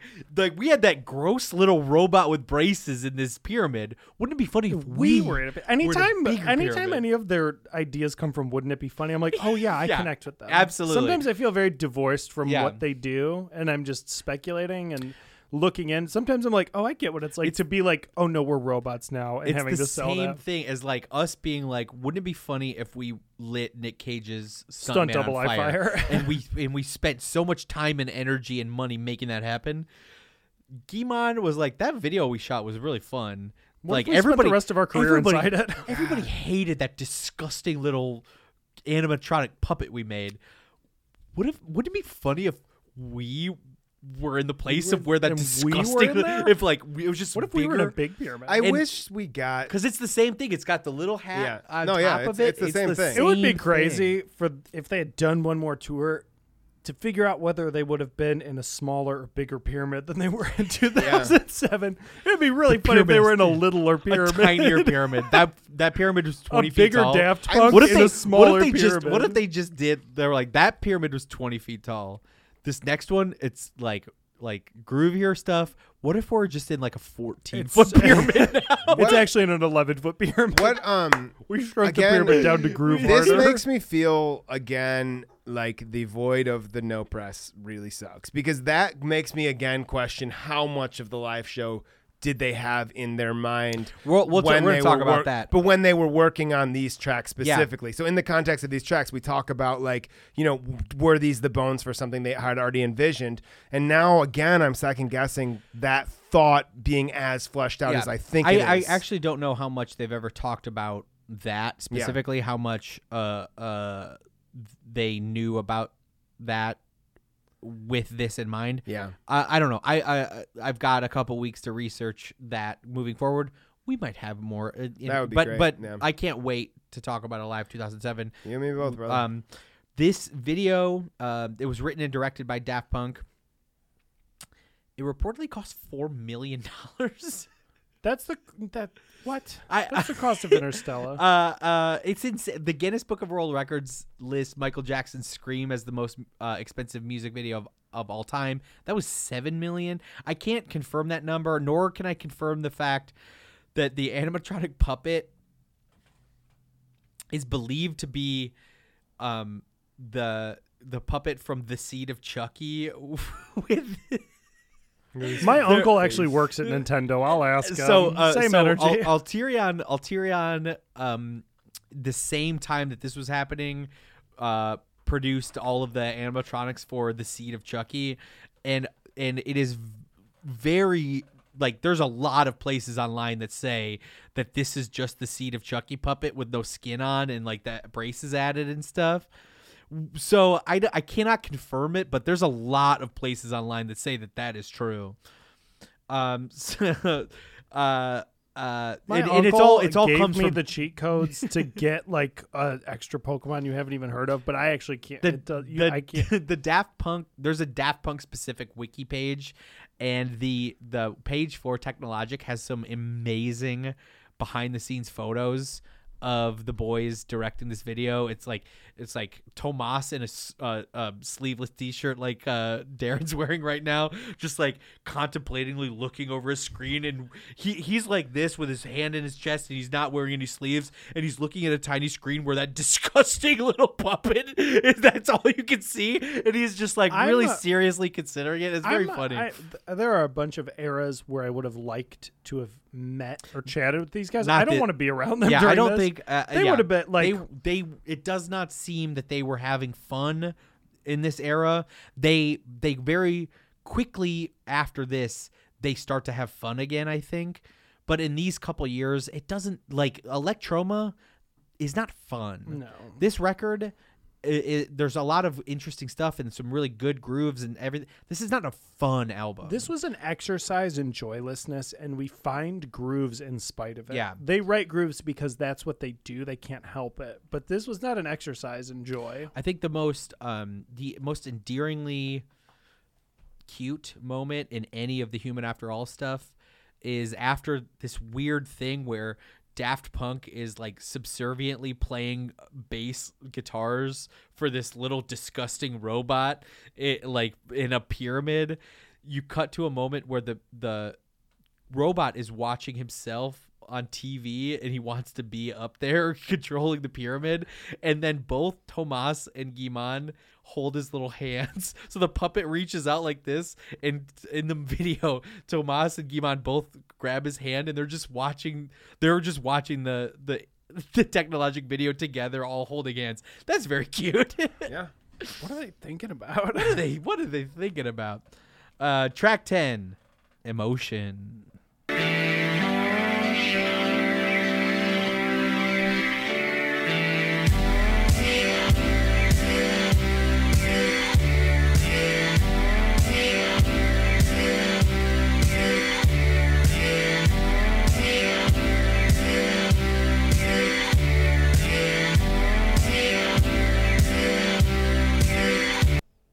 Emotion.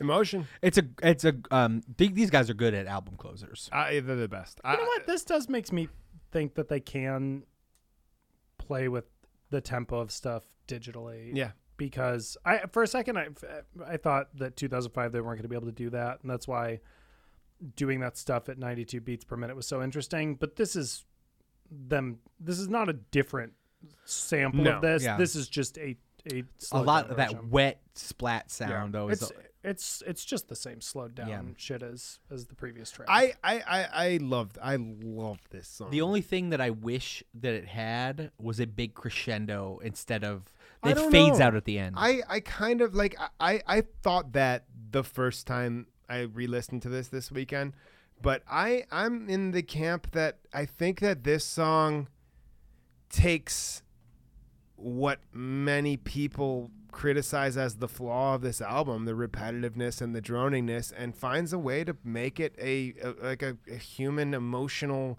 pulsing thing. And I think like you know, I, I don't know. I, I I did. I had the exact same thought. I wish it did something and then stopped. You know, but it doesn't. It does. It I, fade I- goes I up. love gets I love the build. I love the build. um, I wish that there was again. Give this a couple months of gestation. Yeah. there would have been a crescendo. There would have been Li- Listen to sure. all of the like they these guys are masters of the closer. Yeah, masters. They Every- love every like, closer's perfect. Uh, um, this this is one of the highlights of the record, but but then they fade out the track at the end, and that that um reduces the effect. This is notably one seventh of the entire track Yeah. track time. I'm sorry, one one fifth. Yeah. Nope. A little bit less, but some. But I mean, it's a huge proportion of that. It's it's one something. It's a seven minute song. It's a seven Yeah. minute song on a forty On a minute 45 album. minute album, yeah. it's it's it's so one whatever. Um. Yeah. I I I think that like this song, I feel like if anything, can be found as an optimistic moment. It's it's this song. I like pro- that they yeah, did put this. I would agree end. with that with you. Uh, Like I do not agree on the the optimism of prime time of your life. I I said like this. There's think- a there's a touching, cute little Let me, moment. I thought a little bit. this. I'm going to adjust my claim. I think cli- prime time of my life, i i prime time of your life is a flawed optimism. I think. I think is what Right. it's. It's like a What- it's like I a was trying to demented get at optimism earlier is or like whatever. it's not you're not you're not believing what you're saying. It's saying this Yes. thing like it's all sunshine, but you're saying it like like Pleasantville style. Yeah. Like Pleasant Pleasantville. The style. prime time of your life is now. Live it. Yeah. but yeah, it's like but it's Right. not. Oh, that's a like, crazy right. person yeah. saying it. Yeah, it's not. A, it's not an optim. It's not a flawed optimism. It's Or like it- it's like trying to be optimistic, optimistic in the face of this just disgusting reality. Yeah. The the reality of that song is it's it sounds it's ups, like it sounds like a stomach ache. it sounds like a it sounds like a group Yeah. who's that's their hit single and they're tired of playing it because Yeah. they know it's not It true. so it starts yeah. out with this like the prime time of your life is now live it, and I've- then it just we've all gets been more there. grim. I mean, Like, it's like watching. It's like the scene. ache. I mean, there's a scene of that. I mean, there, that is a scene in Interstella of them just Yeah. p- playing the same song over and over. I mean, so we know that that Same idea is on their mind. We've all It's we've all had energy. Like we've all gone to like a, a party and had a stomach ache and been like, I can't. I, I just got here. I can't leave. Yeah. I gotta pretend everything's fine. That's that song. Yeah. like That's yeah, I'm having at- a great at Tigers time. opening day, Yeah. 2016. I'm having a great time. yeah, but I, I don't know. I, I, I emotion, I left emotion to use deserve. the I mean, emotion is is is you know, like I said, human after all sets the tone for this album. Emotion finds a way to leave Yeah. this album in a very optimistic place. Emotion could have been on Discovery. yeah. yeah. This Emotion- is a song that this is one of the few Emotion has the bones of something that could be on Ram too. Yeah. I mean, emotion is is very much a Daft Punk. All the sound. bones, the bones. Again, the bones. Well, all of it's there. Nothing pre Ram has the production quality needed for Ram. Not not to say anything pre Ram is poor poorly produced. I think Ram is just a perfectly produced album. Yeah. like it's produced in a in an In a different entirely way, yeah. an entirely it's the best wildly revolutionarily different way Right. than anything Yeah, Daft they Punk spent ever- zero dollars on three records and then spent two million dollars. Yeah. Yeah, Exactly. I mean, we'll get so deep into Yeah. Ram. Uh, it Uh, even but matter. that's human after all. That's Human After All. Um, I, I like. I, this is my favorite band. This is my least favorite record that they did. I I'm not saying that they that I don't like it. I I there's some really great moments on this. This is the one I revisit the the least. Uh, um, and every time I do, uh, when I listen to it top to bottom, the sameness of it from top to Yeah. bottom uh, drags me down. This- that that like that that is overarchingly the the the most disappointing thing about And- this record is the sameness top to bottom. I, I think that this album I originally was gonna say this album lacks the cinematic nature that I want in an album, but I don't think that that's true after thinking about it and listening to it a few times. I think that this has the cinematic qualities of like we were talking about earlier, and of like a Tron, where it's just it's too extended and and and you know like that. Ti- it's by design, I think, but it's it's not. I had mentioned it to you guys earlier before we recorded too. I feel the same way. Of of the I- four main entries, this is my my least I- favorite. It's not that I don't like it. This is the only one that I have will sit down to listen to top to bottom, and I'll end up skipping a this couple is the difference between The only one. an A plus and an A minus. Um, no, I, I no. that I- being I- said, I, me- I, me, I um, desperately wish that they would have given themselves more time because there's a lot of stuff on here that I or or that the six weeks that they selected with which to record an album was a different headspace. Was a different Or headspace. the I would love. Because if I a would po- love. a- yeah, like when they're on top of the world, if they had spent six Yeah. weeks doing an album, it could be their best record. I love that. I love that idea. What if? Yeah. What if in what if in October? Uh, what, what if in, uh, in in January of 2002 they did this? Right. What if that? That would Or they, they, they like they obviously were uh, a little bummed out at this point, and they gave themselves a short window to make something during which they were bummed out. Yeah, what if it was happier? What if like what if uh uh th- I I very much appreciate this as a window into my two favorite musicians life in this specific moment. It's just like it's a bummer if to the listen times are bad, you want to minimize them. If the times are good, you want to stretch them out. And with their career, that's what they do. Yeah. You know, the good times they stretch out, and the times where it's grim, they condense it. Into, Yeah. and I think into- that the and they just- other, yeah, they- the yeah. third, the third option of of like hypotheticals here would be give us the press to give us the context we need to understand what the hell is going on and why. You know, because I, I think, think- that this album could be, if Well, seen I- through a different light, if understanding the influences, like you said, if understanding some of the other things going on outside of this album, what who like what give us more context. I think that this album could be seen in a different light I- because there there there is a time that 17 year old me, this would have been my favorite Daft Punk album. Because there is a person who this I- type of music I is what I wanted to I hear. want to let it known that like uh, I'm not saying I don't like this right, album. absolutely. Uh, uh, I'm just saying like uh, um, what I what I like about Daft Punk is that they, as two musicians, uh, uh, obs- like they they obsess over stuff in a way that we don't get from other acts that make this kind of Yeah. music. They, uh, what what why they transcend, why they are a thing that has become a legendary uh, act, why Daft Punk will be talked about.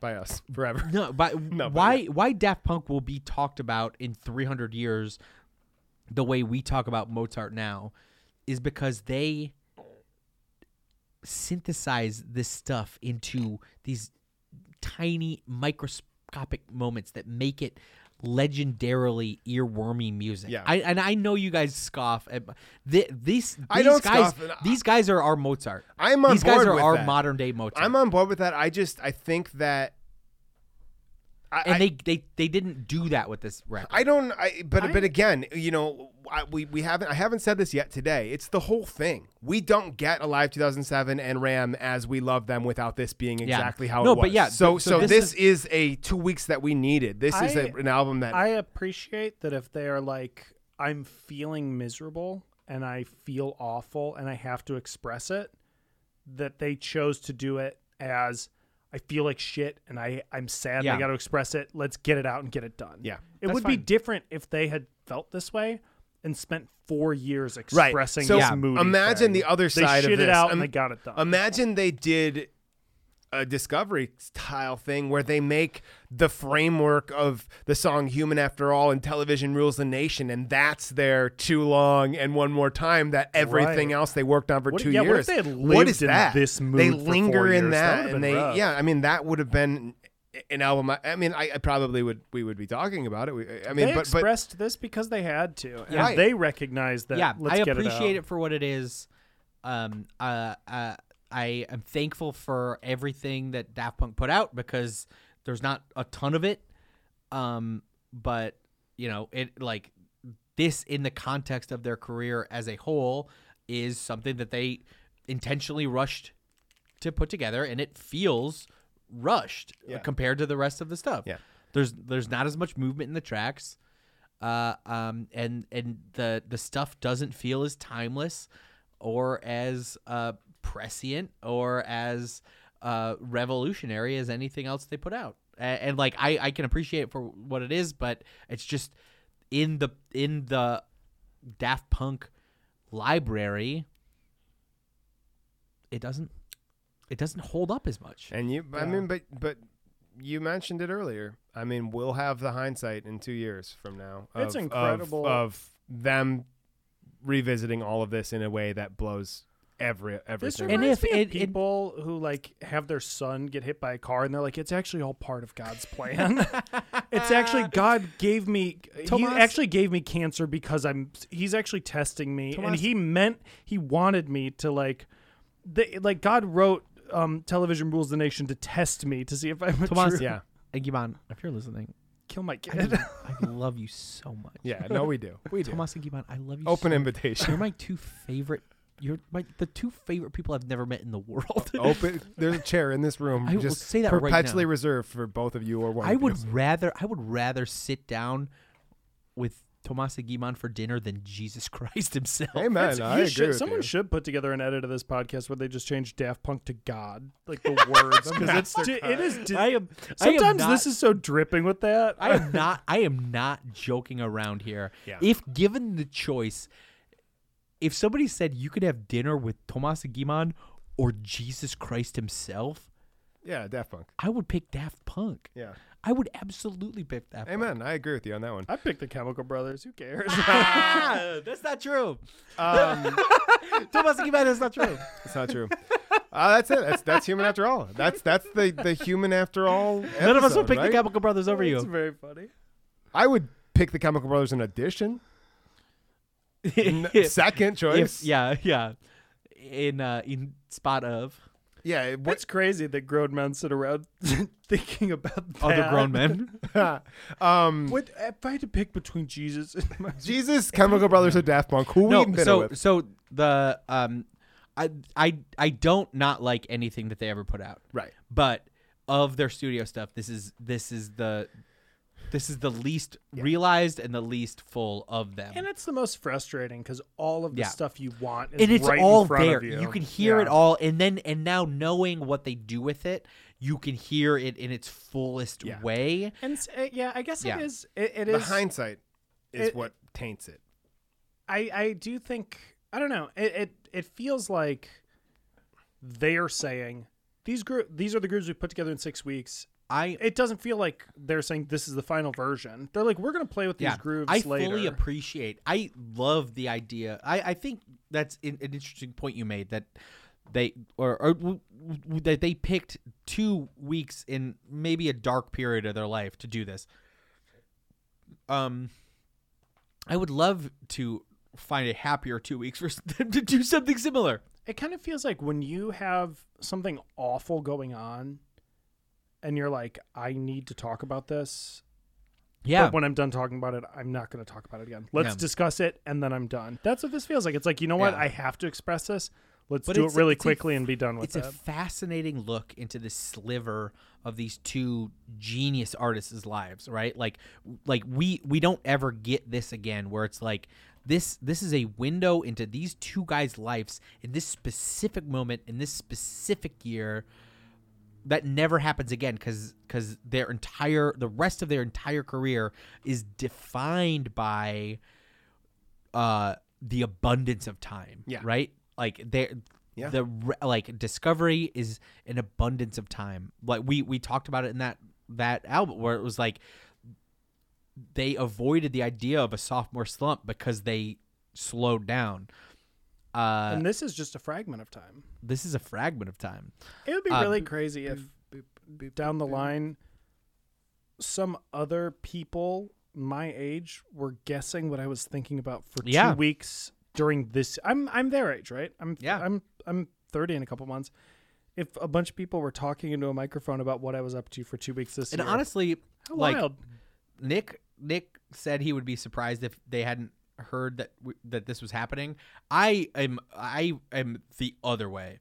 I think that I would be shocked if they gave a shit that anybody was talking about them. They the don't idea care. of them tuning in would be mortifying yeah because they don't care. Um, they like, I like, you think know honestly you, it's hard to watch yourself act yeah I I don't like I it's so nice when people compliment stuff. It's very hard to hear people talk I think they've grown. Like, yeah. I think this. critique, too, I yeah. think this era of them, the, the human after all, is them grappling with the fact that they've become legends, right? Yeah. Like, like part of it is after two albums, these guys had become legends, and they were like, "Whatever, let's just fart this thing out." it's really funny that they like have so much trouble grappling with being legends, but they write songs where they're like let's let's talk about all of our favorite let's talk about all of our favorite DJs and name them in a song Yeah. on our major label album. Like they can't grapple with being legends, but when they are excited about being Yeah. a fan of something, they write a whole song about it. Yeah. You know, it's like they love Todd Edwards so much they wrote a song about his Yeah. music. Absolutely. That's really that's very funny. Um, I uh, I love these guys so much, and they've never done anything wrong in their whole lives. Not one, not one thing.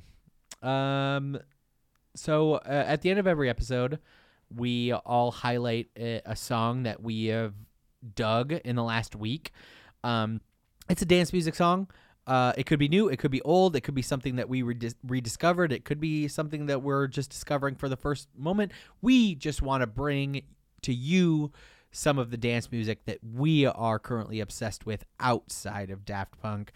Uh, yours is the newest, Darren. So why don't you introduce it? Yeah, I uh, so mine actually came out today, the day we're recording this, uh, which is uh, either today or yesterday. I'm not actually sure, uh, but it's uh, it's Gaspard uh, Augé, half of Justice, with the his upcoming solo debut is is, is slated in the near future. But this is the the second solo, um, the second single off of that album. It's called Hey! Exclamation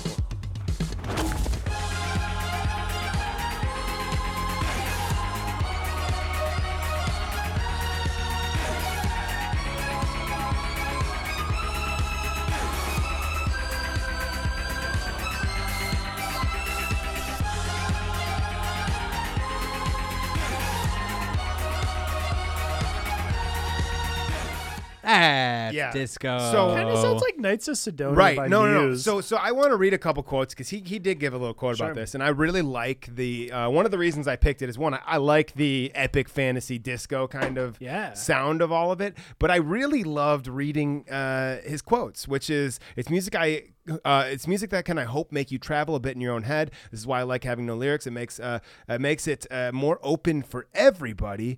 Uh, but then um, he goes on to say, uh, where, where, where, one second here. He goes on to say, uh, in a very sincere, uh, it's very sincere in a way. Something I really love in music, something that maybe has been lost since the 70s and 80s, is that people were making very genuine music in the sense that there was no cynicism in it. Uh, I really like, at least music wise, I'm not talking about lyrics, something that is very straightforward in terms of emotion. When you make something cheerful, it's very cheerful. And when you make something epic or melancholic, it's very much those things, which I think goes hand in hand with a lot of stuff we've talked about uh, that we like about uh, uh, the Daft Punk side of things and, and music in general. I don't want to talk about rumors too much, but Yeah, I a know, lot of the internet says that Thomas was spotted with Gaspard in L.A. I don't know if you can go any more high pitch on this. I don't know, but Um, that that's like that's like the biggest right uh, future Daft Punk rumor on the internet right now No is that one- Thomas had some sort of producer role on this Yeah. album, I if and and, and song sounds pretty. I would um I would speculate here that um if indeed uh Thomas and Gaspard spend any time together while Gaspard's working on this that whether there's a production credit or not I mean, there's no way you don't show Thomas your album if you have it and you're working on it. Yeah. And there's no way if he hears something in progress and he says, well, maybe do this here or this there, you know? So, yeah. like, Who knows? Uh, it's exciting. I- I'm excited. That that song's that that is. We've talked about about it a lot. Uh, uh, how we are really appreciating this like return to like old school stuff. yeah. that is very old school sounding. Yeah, and if you haven't uh, if you haven't seen The that, strings. check out that video. That video rocks. Yeah. It's a it's a dude on horseback riding through mountains, and he sees a violin and a mound of dirt, and he grabs it in Yeah. full stride and starts playing violin. It's Yeah. very very cool. like there's there's a lot of evidence right now in popular music to suggest that random access memories was a very good starting point for the popular music industry to start looking Yeah. toward the 70s for a lot of inspiration. I like we talk about again and again like Daft Punk's influence on pop music writ large.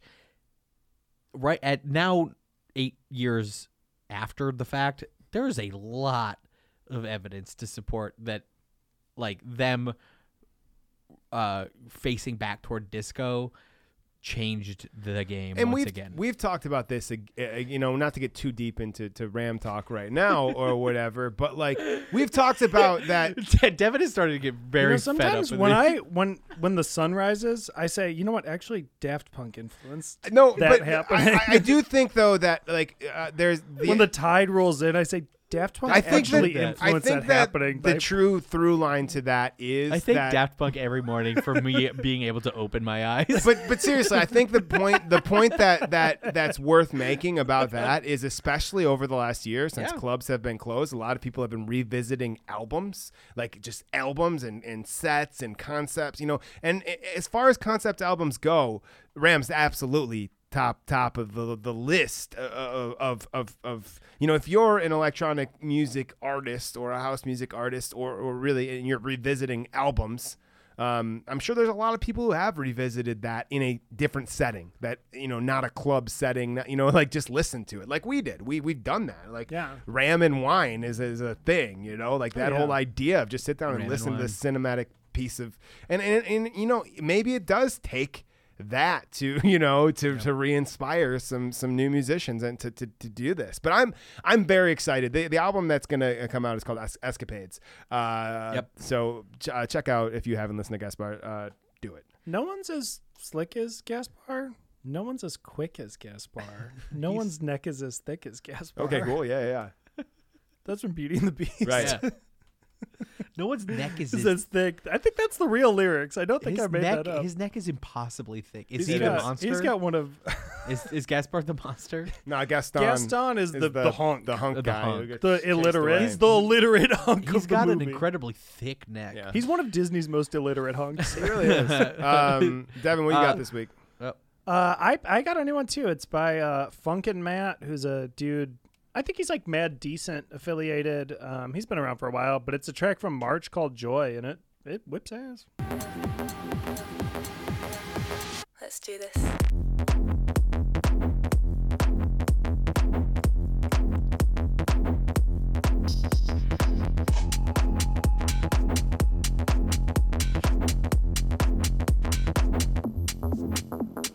Be with me.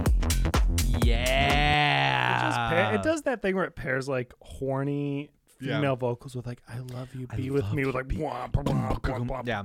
that that rolling bass stuff I feel like gets uh uh it it ends up in a lot of genres of music that we're not as interested in um but there's a reason it's such a compelling Oh, absolutely. You know, I Yeah. know it ends up in a That lot hits. of the the beats That that, we don't like, but that that Like, and that kind of thing goes. m- it might not be that might not be something I listen to a lot like by myself off, like from my computer in the club. Yeah. That hits. Like, that that- fucking shit hits in the that club. that bass there i think the reason i like this song the reason it stood out to me just when it was shuffling through stuff is because it has like a shuffle feel Yeah. to it you know it kind of has this like two-steppy shuffle to it uh, and it doesn't feel like this kind of like wall-to-wall you know club it's it's not um it's not a dubstep track and it's not like a bass house track but it's just like a it's just a rolling bass line and kind of a shuffly groove i really love that That's great. Yeah, I'm gonna go with Melé. Uh, the song is Conga Mode from last year.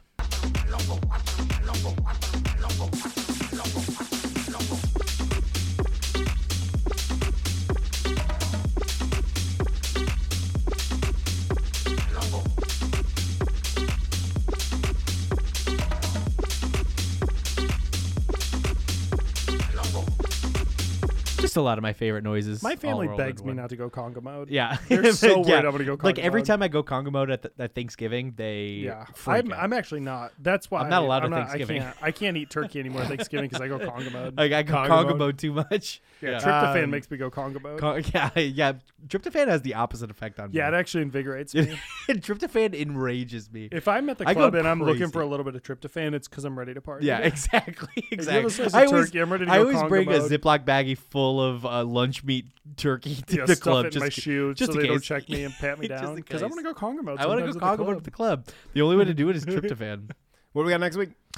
Uh, we're going to slow it down a little bit. Uh, we're not going to have as much of a report next week. We're just going to talk about the Human uh, After All remix album that uh, Daft Punk exclusively released in Japan around the time of Human After All's, but uh, it, it came out uh, worldwide to.